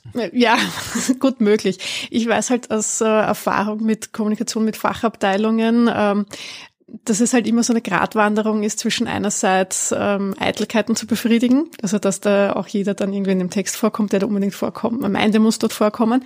Und dann natürlich hast du auch ähm, die fachliche Richtigkeit. Ja. Also und da ist meine Erfahrung, dass eben gerade die in diesem ähm, Spezialgebiet tätig sind, da immer sehr vorsichtig sind, was das Wording betrifft. Kann ich jetzt äh, das wirklich so sagen, stimmt das? Also gerade bei technischen Innovationen ist das immer sehr heikel. Also kann man das so schon sagen, stimmt das so? Kann das, das diese Erwartung dann dich der Aufbau auch erfüllen? Also das ist natürlich einerseits die große Herausforderung eben in einer technischen Kommunikation, in der Wissenschaftskommunikation, dass die Sachen richtig bleiben. Gleichzeitig muss ich sie aber trotzdem so transportieren und quasi vereinfachen auf eine gewisse Art und Weise, dass sie eben jeder versteht, der jetzt nicht unbedingt einen Abschluss in diesem Gebiet gemacht hat. Ja, aber das ist das Grundproblem der Wissenschaftskommunikation. Ja. Das kann man ja entsprechend lernen und unterrichten. Das dauert, bis die Leute das Interesse haben. Aber was man halt eigentlich sofort abstellen könnte, ist dieser ganze andere Quatsch, der in solchen äh, Nachrichten stattfindet. Dass dazu ständig genannt wird, ja, hier und wir haben das in diesem, diese Arbeit wurde in diesem Paper veröffentlicht, in diesem Journal veröffentlicht und mitgearbeitet haben die und die und die von dem und dem Institut. Da gibt es ganze Absätze, wo nur irgendwelche Namen aufgezählt werden, die kein keine Sau interessieren, außer die, die da vielleicht ihren Namen gern drin lesen wollen, beziehungsweise halt die interne Qualitätskontrolle oder was auch immer, die dann irgendwie im Pressespiegel nachzählt, wie oft der Name vom, von Institut genannt worden ist. Ja, aber mich als Konsument, der gern was über das Universum lernen will, mir ist das äh, am Anfang erstmal vollkommen egal, von welchem Institut das jetzt erforscht wurde. Ich will wissen, was die rausgefunden haben und warum das cool ist und warum es interessant ist. Was da für Leute beteiligt waren, ist mir erstmal wurscht. Das interessiert mir vielleicht später mal und das kann man aus den Fußnoten schreiben, aber die meisten ersten Pressemitteilungen fangen an mit und unsere tollen Forscherinnen und Forscher vom Institut für so und so haben rausgefunden. Eh schön, aber das muss nicht so prominent drinstehen. Das kann man ganz schnell abstellen. Solche Sachen, die kann man von heute auf morgen abstellen. Und warum wird es nicht abgestellt? Jetzt eine gute Frage. Ähm, natürlich, das ist ja das, was ich vorhin gemeint habe, mit eben, dass sie dann doch sich in dieser Blase bewegen, weil du ähm, jetzt als Wissenschaftler und Wissenschaftlerin beschäftigst dich Tag ein, Tag aus, seit Jahrzehnten vielleicht mit dem und für dich sind diese Begriffe schon so geläufig, dass man da, also da hat man dieses sprichwörtlich vielleicht Brett vorm, äh, vorm Kopf, dass man dann einfach auch gar nicht mehr sieht, ja, so, ähm, weil, weil man selber so vertraut ist damit, ja, dass man es einfach übersieht, ja.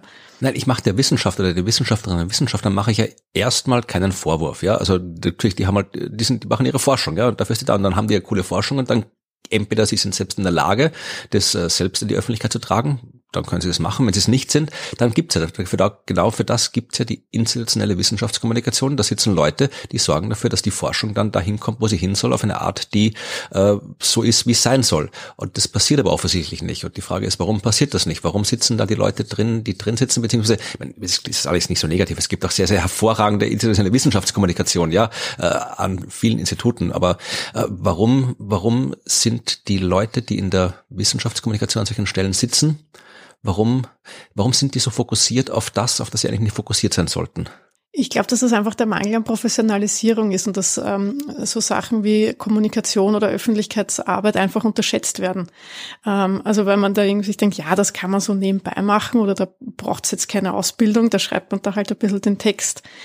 Weißt du, was ich meine? Das ist alles so, ähm, also ich glaube, dass das einfach unterschätzt wird, ja, in dem dass das etwas ist, was sich vielleicht leicht anhört. Das kann man eben so machen.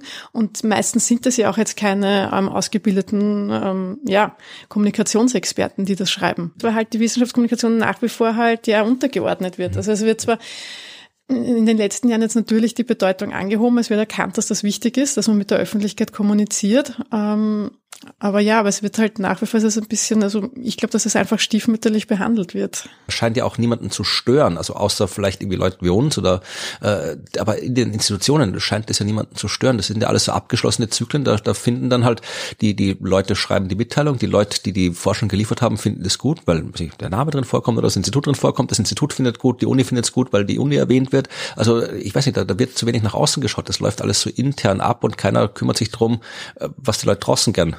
lesen würden. Ja, das, damit hast du jetzt deine Frage eh selbst beantwortet, dass die Reflexion einfach fehlt. Es fehlt das Feedback, es fehlen die Kommentare. Das ist ja auch etwas, was mir bei diesem Artikel oder generell bei dieser Newsseite ähm, sehr abgeht, ist, es gibt keine Teilenfunktion, es gibt keine Kommentarfunktion. Es ist bei dem Artikel nicht einmal ein Verfasser genannt, es ist kein Medienkontakt genannt. Wenn ich da jetzt mehr wissen möchte darüber, ähm, müsste ich ja mal zum Recherchieren anfangen, wo ich mich da bei wem melden kann. Also nur so eine, der Seite so eine allgemeine E-Mail-Adresse vom Dekanat, wo ich genau weiß, das bringt gar nichts, wenn ich mich da jetzt melde.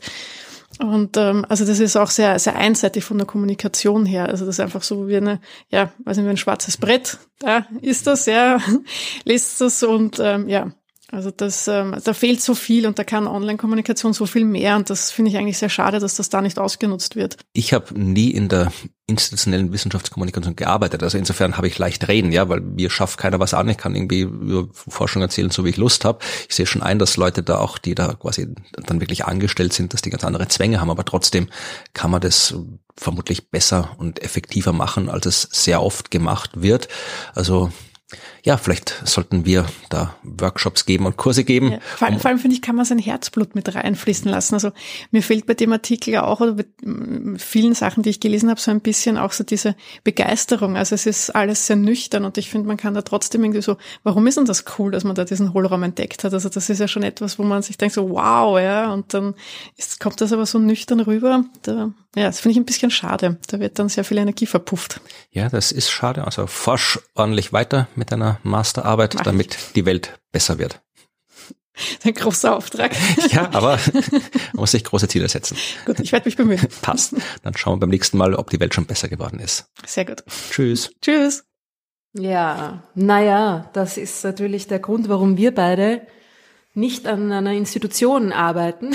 Ja, aber ich wollte, ich hatte eigentlich gehofft, dass du dann, du hast ja im Gegensatz zu mir äh, schon einige Jahre quasi institutionelle Wissenschaftskommunikation gemacht, weil du hast ja für ein Institut, für Jodrell Bank in der Nähe von Manchester Wissenschaftskommunikation gemacht.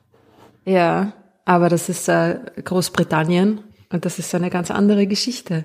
Das ist, äh, ich war nicht, ich habe nicht am Institut, ich habe nicht am, ähm, es hat zur Uni gehört, aber ich habe nicht quasi an der Uni selbst gearbeitet, sondern ich habe in einem dezidierten äh, Wissenschaftskommunikationsbetrieb gearbeitet, in einem Discovery Center. Das heißt, ich habe quasi in einem Museum gearbeitet und obwohl das an die Uni Manchester angedockt war, ging es dann nicht so sehr um die Kommunikation der, der News des Instituts. Ne?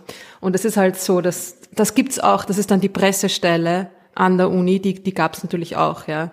Aber der Unterschied ist hauptsächlich wohl der, dass es bei uns solche Dinge wie das Discovery Center nicht gibt. Ja. Stimmt, ja. Ja, ich kann es als meiner, ich war wirklich meine ganze jetzt schon über zehnjährige Karriere als, ich weiß nicht, ob ich mich auch Wissenschaftskommunikator nennen soll, weil ich habe das war lange Zeit in den Anfangsjahren, habe mich das immer extrem verwirrt und fertig gemacht. Also ich habe immer gedacht, ich mache Wissenschaftskommunikation, ich bin Wissenschaftskommunikator, aber immer wenn ich mit Leuten gesprochen habe, die das auch gemacht haben, dann sind wir voll nicht zusammengekommen. Ich habe mir gedacht, was, was macht ihr für Zeug? Warum? Ich verstehe das voll nicht, was ihr macht, bis ich drauf gekommen mhm. bin, dass halt diese Wissenschaftskommunikation, also einerseits die Wissenschaftskommunikation Kommunikation als Forschung, also das, was die EFE jetzt gerade macht, also die Erforschung von Wissenschaftskommunikation, natürlich was ganz anderes ist als jemand, der wie ich über Wissenschaft redet und dann, dass Leute, die für Institute Kommunikation machen, dass es wieder was ganz anderes ist, weil ich rede halt einfach aus eigenem Antrieb über das, was ich gerade interessant finde oder schreibe darüber und habe nie jemanden, der mir sagt, mach das oder ich muss auf niemanden Rücksicht nehmen. Jetzt vereinfacht gesagt, natürlich muss man das immer machen, aber ich habe halt dann sehr viel, ja,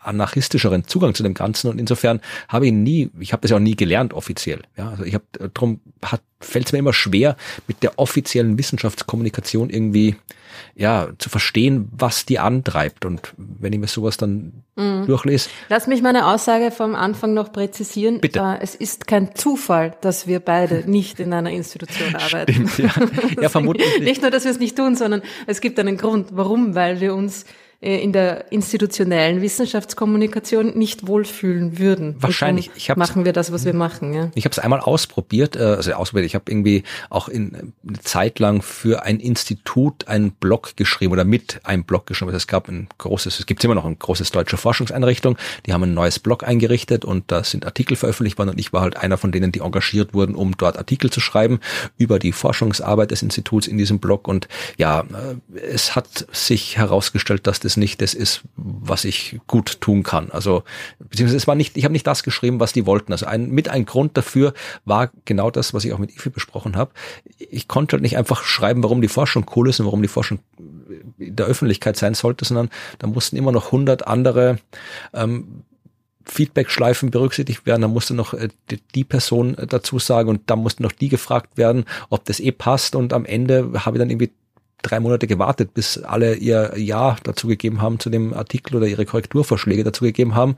Und dann war aus meiner Sicht die Nachricht schon längst wieder durch. Also das hat nicht funktioniert für mich. Naja klar, aber das, die müssen halt, das, das Institut muss PR machen. Also das hat eine ganz andere hey, Herangehensweise. Genau, das meine ich ja. Und das ist halt das, das ist ja auch, das ist auch okay. Das einzige ja, ja. Problem ist, dass das halt nicht im Vordergrund stehen sollte. Es interessiert die Leute natürlich schon irgendwie, keine Ahnung, Forschungsnews aus äh, Österreich. Da war jetzt das Institut für Astronomie der Uni, Uni Wien daran beteiligt. Das interessiert Leute schon, glaube ich, ja. Aber nicht jetzt irgendwie vordergründig, sondern das, ja, das, ja. Das, das, aber für die Institution ist das natürlich wichtig, weil die, also das ist einfach eine andere, die bedienen einen anderen ähm, Beweggrund für Wissenschaftskommunikation, nämlich der des der Finanzierung durch die öffentliche Hand. Ja. Das so ähm, Rechtfertigung, dass ihr habt uns das Geld gegeben für dieses Forschungsprojekt und wir haben das und das rausgefunden und die und die und die Person hat das und das und das äh, ja, aber, quasi umgesetzt. Ja, und das. Schreibe ich und einen Bericht und gebe es ab bei der Förderorganisation. Ey, das muss ja die Öffentlichkeit nicht belästigen damit. Das muss, ja, also ich finde, das ist schon okay, dass, die, dass die Öffentlichkeit auch wissen lässt, aber eben auch und nicht hauptsächlich. Und das Ding, dass, dass ähm, die, der Beweggrund der Wissenschaftskommunikation, den, der uns beschäftigt, ist der, wie geil ist das Zeug da draußen? Das sollen doch einfach alle wissen, weil es so unfassbar faszinierend ist, ja. Und das ist halt irgendwie, ähm, die Wissenschaft gehört kommuniziert, weil sie der Gesellschaft zugutekommen soll, per se. Und nicht, weil die spezifische ähm, Finanzierung da jetzt irgendwie gerechtfertigt werden muss oder so. Das ja. ist, glaube ich, der Unterschied zwischen diesen beiden Herangehensweisen. Ich habe ja auch. Und es ist aber auch gut, dass es, dass es dann nicht institutionelle Kommunikation gibt, weil die kann das halt einfach deswegen auch viel besser.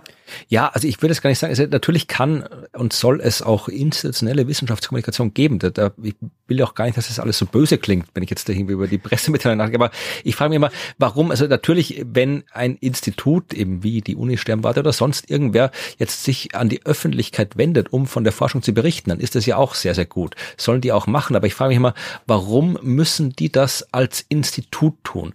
Warum können da nicht die Menschen reden, weil ich will halt, ich will nicht, ich will keinem Institut zuhören. Ich will, dass mir die Person, die die Forschung gemacht hat, erzählt, was sie gemacht hat. Und das muss natürlich nicht die echte Person sein. Es muss ja nicht irgendwie jeder Forscher, jede Forscherin, die irgendwo arbeitet, was forscht, muss sich dann irgendwie hier hinstellen und äh, in einem Institutsblog, auf einer Institutsseite, einem Institut Facebook-Account irgendwas schreiben. Das ist ja lächerlich. Das kann, können ja auch nicht alle äh, gut und das wollen auch nicht alle. Aber man kann doch äh, die das die Personen in den, nicht, wenn schon nicht in den Vordergrund, dann zumindest überhaupt irgendwo äh, vorkommen lassen. Und das ist das, was mir immer so fehlt bei diesen institutionellen Geschichten. Das ist alles so, ja, so, so, so, so neutral, so, ja, irgendwie farblos, emotionslos. Da steht dann immer hier, hier, hier Postdoc so und so, Professor so und so haben da jetzt hier das erforscht mit der Arbeitsgruppe eh schön. Aber wenn es die Namen schon erwähnst, dann erzählst mir doch was, warum. Warum hat diese Person das jetzt gemacht, was sie gemacht hat? Warum war das wichtig für die? Warum hat der Postdoc jetzt das unbedingt rausfinden wollen? Was hat äh, die Professorin jetzt äh, am Ende entdeckt dabei? Warum wollte die das machen? Also diese ganze, das ganze Persönliche dahinter ist das, was einen dazu bringen kann, dann ja auch tatsächlich äh, echte Kommunikation zu betreiben, weil wenn ich da in welchem Medium auch immer von einem Menschen angesprochen wird, dann antworte ich vielleicht darauf, als wenn hier Institution so verkündet und verlautbart, weil dann antworte ich nicht drauf. Ja, aber das ist der Grund dafür ist der, dass die Institution als Institution diese Kommunikation betreibt und nicht das Individuum. Ja, aber die können, das kann man ja kombinieren. Das geht ja. Ich kann ja dann irgendwie ja. auch in der, ich kann ja. Aber es ist nicht naheliegend. Ja. Also es ist. Ja, es ist vielleicht. Sicher ging es, natürlich geht es. Geht ja, geht ja woanders auch, ja. Aber hat sich halt noch nicht so etabliert und herumgesprochen und, und so weiter und so fort. Also ja, das Problem ist vor allem, also äh, spekuliere ich jetzt, ja.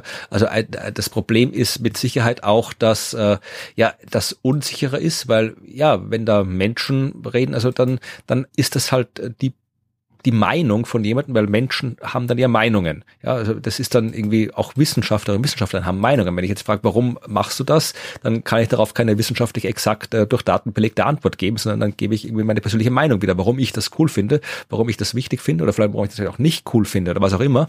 Dann habe ich Meinungen und Meinungen sind immer angreifbar. Und dann sagt vielleicht eine Person, der Institution was, was der Institution vielleicht nicht gefällt. Ja, oder was die Institution eventuell äh, aus Sicht der Institution in ein schlechtes Licht stecken könnte. Ja, dann, dann kommt da ja. so. Oder es muss ja nicht einmal negativ sein. Es kann ja einfach auch nur, das ist eben genau das, was ich gemeint habe, dass die Institution das macht und nicht das Individuum. Ne? Wenn du dann als Individuum etwas sagst, dann ist das nicht mehr die Uni Wien, sondern dann bist das e, du persönlich. Aber, aber die Uni halt, Wien besteht ja. aus Menschen. Die Uni ja. Wien ist ein abstraktes Ding auf einem Briefkopf, aber die Uni Wien ist all das, was die Uni ein Wien Gebäude ist. Gebäude in erster Linie. Ja, aber, ja, aber Nein, all, all das, was die Uni Wien abseits eines Gebäudes ist, all das, was die Uni Wien ist, ist sie durch die Menschen, die dort die Arbeit machen. Und wenn Natürlich. die Uni Wien als die Institution gesehen werden will, die sie ist, dann, dann muss sie sich auch trauen, ja, die Menschen, aus denen sie besteht, öffentlich auf irgendeine Art und Weise einzubinden und darzustellen. Mhm. Also die, die muss sich dann, muss sie sich trauen, eben die Menschen als Institution sprechen zu lassen. Es passiert ja auch, gerade die Uni Wien hat ja auch, da gibt's auch so Blogs, wo dann irgendwie ja Studenten, Studentinnen irgendwie immer wieder mal Erlebnisse aus ihrem eigenen äh, Studium, äh, Forscherleben schreiben und so weiter. Sowas, es gibt's ja, es kann man ja machen, aber äh, man kann es auch in so einem ganz klassischen Setting wie einer Pressemitteilung machen. Da kann man das auch machen. Da schauen vielleicht sogar da mehr Leute hin, äh, wenn da eben nicht nur die 0815 Forscher haben rausgefunden, Sache drin steht, sondern wenn da jetzt wirklich eine Person steht, die vielleicht eine nicht unbedingt wissenschaftlich objektive, aber zumindest eine sehr ja, emotionale Einsicht in das gibt, was, was sie angetrieben hat, diese Forschung zu machen. Das macht auch Forschung zugänglicher, ja, weil ja, jetzt haben die da irgendwie diesen komischen Hohlraum entdeckt, schon und gut, aber warum soll mich das interessieren? Ja, warum soll es mich interessieren? Ja, aber Florian, nein, aber sei das, das mir auch froh, dass es so ist, weil wenn es nicht so wäre, dann hättest du keinen Job mehr. Okay, es gibt genug Wissenschaft für alle, die das erzählen wollen. Ja, aber gerade diese Frage, die, die klassische Frage, warum soll es mich interessieren? Diese Frage müssen Menschen beantworten, weil die Menschen haben sie gemacht und aus irgendeinem Grund hat es diese Menschen interessiert. Und wenn ich nicht äh, selbst verstehe, warum diese Forschung wichtig ist, faszinierend ist, dann verstehe ich es vielleicht, wenn mir die Person sagt, für die so faszinierend war diese Forschung, dass sie ihr einen relevanten Teil ihres Lebens gewidmet hat. Ja, also gerade dieses, dieses emotionale, dieses persönliche, das ist ein, meiner Meinung nach absolut wichtiger Weg, wenn man diese wirklich elendige Frage, warum soll mich das interessieren, beantworten will, die ja das von die Grundlage der Wissenschaftskommunikation ist. Also die, die ganze Wissenschaftskommunikation ist ja eigentlich nur dazu da, um zu beantworten, warum einen das interessieren soll. Mhm. Und dazu muss man die Menschen zu Wort kommen lassen, die es interessiert. So. Ja, ja. Na eh. Sicher, absolut, ja. Aber wie gesagt, Pressemitteilungen sind auch, ja, es ist, also alles, was auf Pressemitteilungen und Newsseiten von Unis steht, das ist, ich gebe ja immer wieder mal Workshops zur Wissenschaftskommunikation, ja, also Wissenschaftskommunikation mit Blogs, mit sozialen Medien, mit Podcasts, alles Mögliche. Und meistens äh, zur Einstimmung, Einleitung fange ich immer mit so äh, schlechten Beispielen an und äh, meistens suche ich mir dann irgendwie, schaue ich die News-Sektion der Institution, wo ich gerade bin, welche Uni das auch immer ist. Und ich brauche meistens wirklich nicht lange suchen, um ein Beispiel zu finden, wo ich wunderbar dann alles erklären kann, was man nicht machen sollte, meiner Meinung nach. Also habe ich noch nie Probleme gehabt, was zu finden. Also gerade diese, diese News-Seiten, die sind, äh, die sind, die, die sind, die sind nicht gut. Also da muss man wirklich lang suchen, bis man wirklich mal so eine Seite findet bei einer Uni, ein Institut, die aus meiner Sicht her wirklich gut gemacht ist. Ja, die Leute sollten uns engagieren. Das ist der, die Moral von der Geschichte, ja. genau. Ja, was haben wir noch? Äh, wir müssen uns noch bedanken. Stimmt. Ja, bedank du dich. Ich habe jetzt gerade so viel geschimpft, ich muss mich erst wieder beruhigen, sonst schimpfe ich. Ich bin noch nicht gerade in Dankestimmung. Ich bin noch, bin noch, bin noch in. In Schimpfstimmung. Ja. Ja, naja, ich meine, du hast eh recht, aber es ist halt auch, es ist schon auch verständlich, dass es so ist, wie es ist, bis zu einem gewissen Ja. Grad. Ja, aber Ja, aber nur weil es der- ändert sich ja auch. Ne? Es ist ja so, dass sich da auch, im, dass es sich sehr viel geändert hat im letzten Jahrzehnt zum ja, Beispiel. eh, aber eh, es ändert sich was, aber es kann es sich ist, mehr äh, ändern. wir sind auf dem richtigen Weg. Eh, es kann sich mehr. Der Status quo ist Ja. verständlich, aber man kann den Status quo ja auch ändern. Natürlich, aber das machen wir ja auch. Und das ist ja auch, brauchst du nicht so viel ärgern. Wir sind ja eh dabei. Ja, eh, gut. Leute, ihr seid die Allerbesten, denn ihr unterstützt uns. Ihr wisst ja, dass dieser Podcast äh, rein auf äh, freiwilliger Basis betrieben wird. Wir bekommen keinerlei Geld von irgendjemandem, außer von euch. Es gibt verschiedene Möglichkeiten, uns zu unterstützen, wenn ihr das tun wollt. Natürlich auch nicht finanziell. Schreibt uns eine nette Nachricht an hello at dasuniversum.at oder ähm, ratet uns auf den diversen Plattformen, auf denen ihr das hier hört. Das ist auch immer sehr hilfreich. Äh, Kann uns auch bei Spotify Sterne vergeben, habe ich gehört. Aha. Konnte aber Ja, ich früher mich nicht. da ja gar Jetzt nicht kann man aus. das. Ich höre ja keine Podcasts, aber äh, darf ich nicht so laut sagen. Ich höre keine Podcasts. Äh, aber auf jeden Fall könnt ihr uns natürlich auch äh, mit dem mit mit mit schnödem Geld unterstützen und das äh, ist ja doch auch wichtig. Ähm, und das haben diesmal seit dem letzten Mal auch wieder wirklich viele Leute getan und zwar auch mit teilweise unverschämt hohen Summen. Ihr, ihr wisst, wer ihr seid. Wir freuen uns natürlich sehr. Äh, auf PayPal, das ist quasi die, die simpelste Möglichkeit, uns mit einmaligen Spenden zu unterstützen, haben das getan seit letztem Mal. Hauke, Ludger, Achim, Carsten, Wiebke, Ulrich, Tobias, Stefan, Hauke, Matthias, Jessica, Thomas, Markus, Johannes, Jochen, Stefan, Alper, Katrin, Christian, Stefan, Daniel, Tobias, Michael, Thomas und nochmal Hauke. Ja. Vielen herzlichen Dank. Danke, danke. Äh, Hauke, jetzt wird's langsam interessant. Ich bin gespannt, wie weit das, wie weit es noch Keep geht. On going. Don't flatten the curve. Genau, und dann gibt's noch die Möglichkeit, uns äh, regelmäßig zu unterstützen. Also wir können das natürlich auch einfach regelmäßig auf PayPal was spenden, was ja manche Leute auch tun. Ähm, aber es gibt auch die Möglichkeit, ein Abo abzuschließen, wo ihr dann, wo dann immer automatisch äh, irgendwie Geld von euch abgezweigt wird in unsere Richtung. Und äh, da gibt's die Möglichkeit, dass wir Steady oder Patreon zu machen, so ein Abo. Und das haben seit dem letzten Mal Clara, Reinhard und Katrin gemacht. Vielen herzlichen Dank. Dankeschön. Ja, haben wir was anzukündigen? Ich glaube nicht, oder? Es ist irgendwie, wir sind jetzt hier in der ersten Woche des neuen Jahres. Und abgesehen davon, dass eh. Doch, ich habe was anzukündigen, aber ich bin im Fernsehen. Und zwar Ui. in eurem Fernsehen, liebe Deutsche. Ui. Ich bin im NDR und zwar bei NDR Das. Ach da. Das kennt ihr doch sicher am 15. Jänner. Und das ist live. Wuhu. Ich glaube 18.30 Uhr oder irgendwie so. Ich habe das letztens gesehen, als ich über Weihnachten meine Mutter besucht habe, die ja gerne äh, NDR schaut, weil sie ja aus Norddeutschland kommt. Da läuft dann immer abends oft so beim Kochen NDR und da lief gerade das. Das. Ja. Schaust du. das, das. äh, 18.45 Uhr, sorry. Ähm, fast. 15. 15. Jänner, genau. Januar, Januar, 15. Januar. Jetzt äh, mach dir, machst du keine Freunde im Nachbarbund, im Nachbarland. Ach Menno, sei nicht so, Florian. Okay, Soll ich das rausschneiden? Bitte. Ich muss so aufpassen, dass ich mich nicht irgendwie in einer Live-Sendung dann wie der Wahnsinnige aufführe. Das Ding ist, es redet so niemand in Deutschland. Es ist ein deutscher Akzent oder Dialekt, den ausschließlich Österreicher verwenden. Welcher? Ja, den, den du gerade nachmachst. Dieses immer, wenn Österreicher Deutsche nachmachen, dann verwenden sie einen Akzent, der in Deutschland nicht existiert.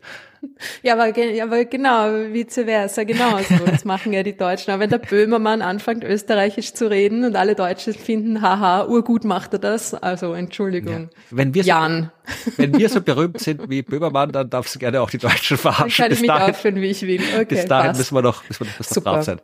Ja, ist gut, ist gut. Ich werde mich bemühen. Ja, naja, und äh, ob Bremen stattfindet, we will see. Ja. Corona, Corona und so ja, also weiter. Also ich habe hm. keine Science Busters Termine, die noch geplant. Es ist, glaube ich, momentan eh gerade nicht so viel geplant regulär. Es wären drei Shows in Deutschland geplant gewesen, in Dresden, in Berlin und in Leipzig. Die sind äh, verschoben. Aber ich hatte, ja, ich sage da jetzt nichts mehr über irgendwelche zukünftigen. Schauen wir ab, was die Pandemie bringt, wann wieder was geht. Schaut einfach kurzfristig auf die äh, Veranstaltungsseiten der diversen Theater oder wo auch immer ihr äh, hingehen wolltet oder auf die Homepage der Science Busters oder schreibt uns in die Telegram-Gruppe, dann beantworten wir das auch, sofern wir was wissen. Also es ist momentan nicht leicht für die Zukunft zu planen. Nein, das Einzige, was wahrscheinlich wirklich mit Sicherheit stattfindet, ist eh das Fernsehen. Ne? Ja, also da haben noch ein paar Folgen dazwischen, aber ja, die, ja. vor allem bis es ausgestrahlt wird. Also wir zeichnen ja auf im Februar, aber bis das im Fernsehen kommt, dauert es auch wieder ein bisschen, glaube ich. Das genau. kommt dann erst im März irgendwann im Fernsehen oder noch später. Ach, weiß ja. nicht. Aber da reden wir nochmal extra. Geduldet drüber. euch, whatever. Okay. Uh, das war's. Ja, sonst äh, haben wir nichts mehr. Fragen, die ihr uns stellen wollt, schickt sie an fragen.dasuniversum.at. Ansonsten gibt's nichts mehr zu sagen, glaube ich. Zumindest für die nächsten zwei Wochen. Frohes neues Jahr. Stimmt, haben wir das nicht am Anfang schon gesagt? ich weiß nicht, ich sag's doch mal zur Sicherheit. Happy Perihel, ist doch heute, oder? Am, ah, am, oder stimmt. gestern war das. Ist das am, am 3. oder am 4. Januar? Ui, das ist aber immer so in die Richtung, äh, um, um den Dreh herum. Ja. Wir wissen erstaunlich wenig über Astronomie. Alles, was man nachschauen kann mit einem einfachen Googlen, ja. muss man nicht auswendig wissen. Da hast du recht. Ja, ich schaue gerade hier, Perihel ist, glaube ich, ähm, ach verdammt, die Wikipedia-Seite geht nur bis 2020. Warum tun die keine updaten hier? ja, ich glaube, Aber ihr wisst es. Ist es nicht der vierte sogar? Aber Moment, wann wird das ausgestrahlt? Ich habe keine Ahnung. Oh, es ist, es ist, es wird am 4. ausgestrahlt und es, und es ist, ist der 4., oder? 4. Januar. Yay! Dann können wir nochmal, also wenn ihr noch Sekt übrig habt von Silvester, ist jetzt die Gelegenheit gekommen, ihn zu öffnen. Happy Perihel, wir sind der Sonne am nächsten. 7.50 Uhr in der Früh, also tatsächlich 52 Minuten nach Veröffentlichung dieser Folge ist Perry Hills, wer es schon so früh hört, weil das geht gar nicht. Also da müsste man schon vor der Veröffentlichung angefangen haben, äh, diesen Podcast zu hören. Oder man hat vorgespult, kann natürlich auch sein. Dann Die Erde hat gerade Schwung geholt. Ja. Es geht bergauf. Na, in diesem Sinne, frohen Januar, frohe erste Januarhälfte. Wir hören uns. Ja. Bis zum nächsten Mal. Tschüss.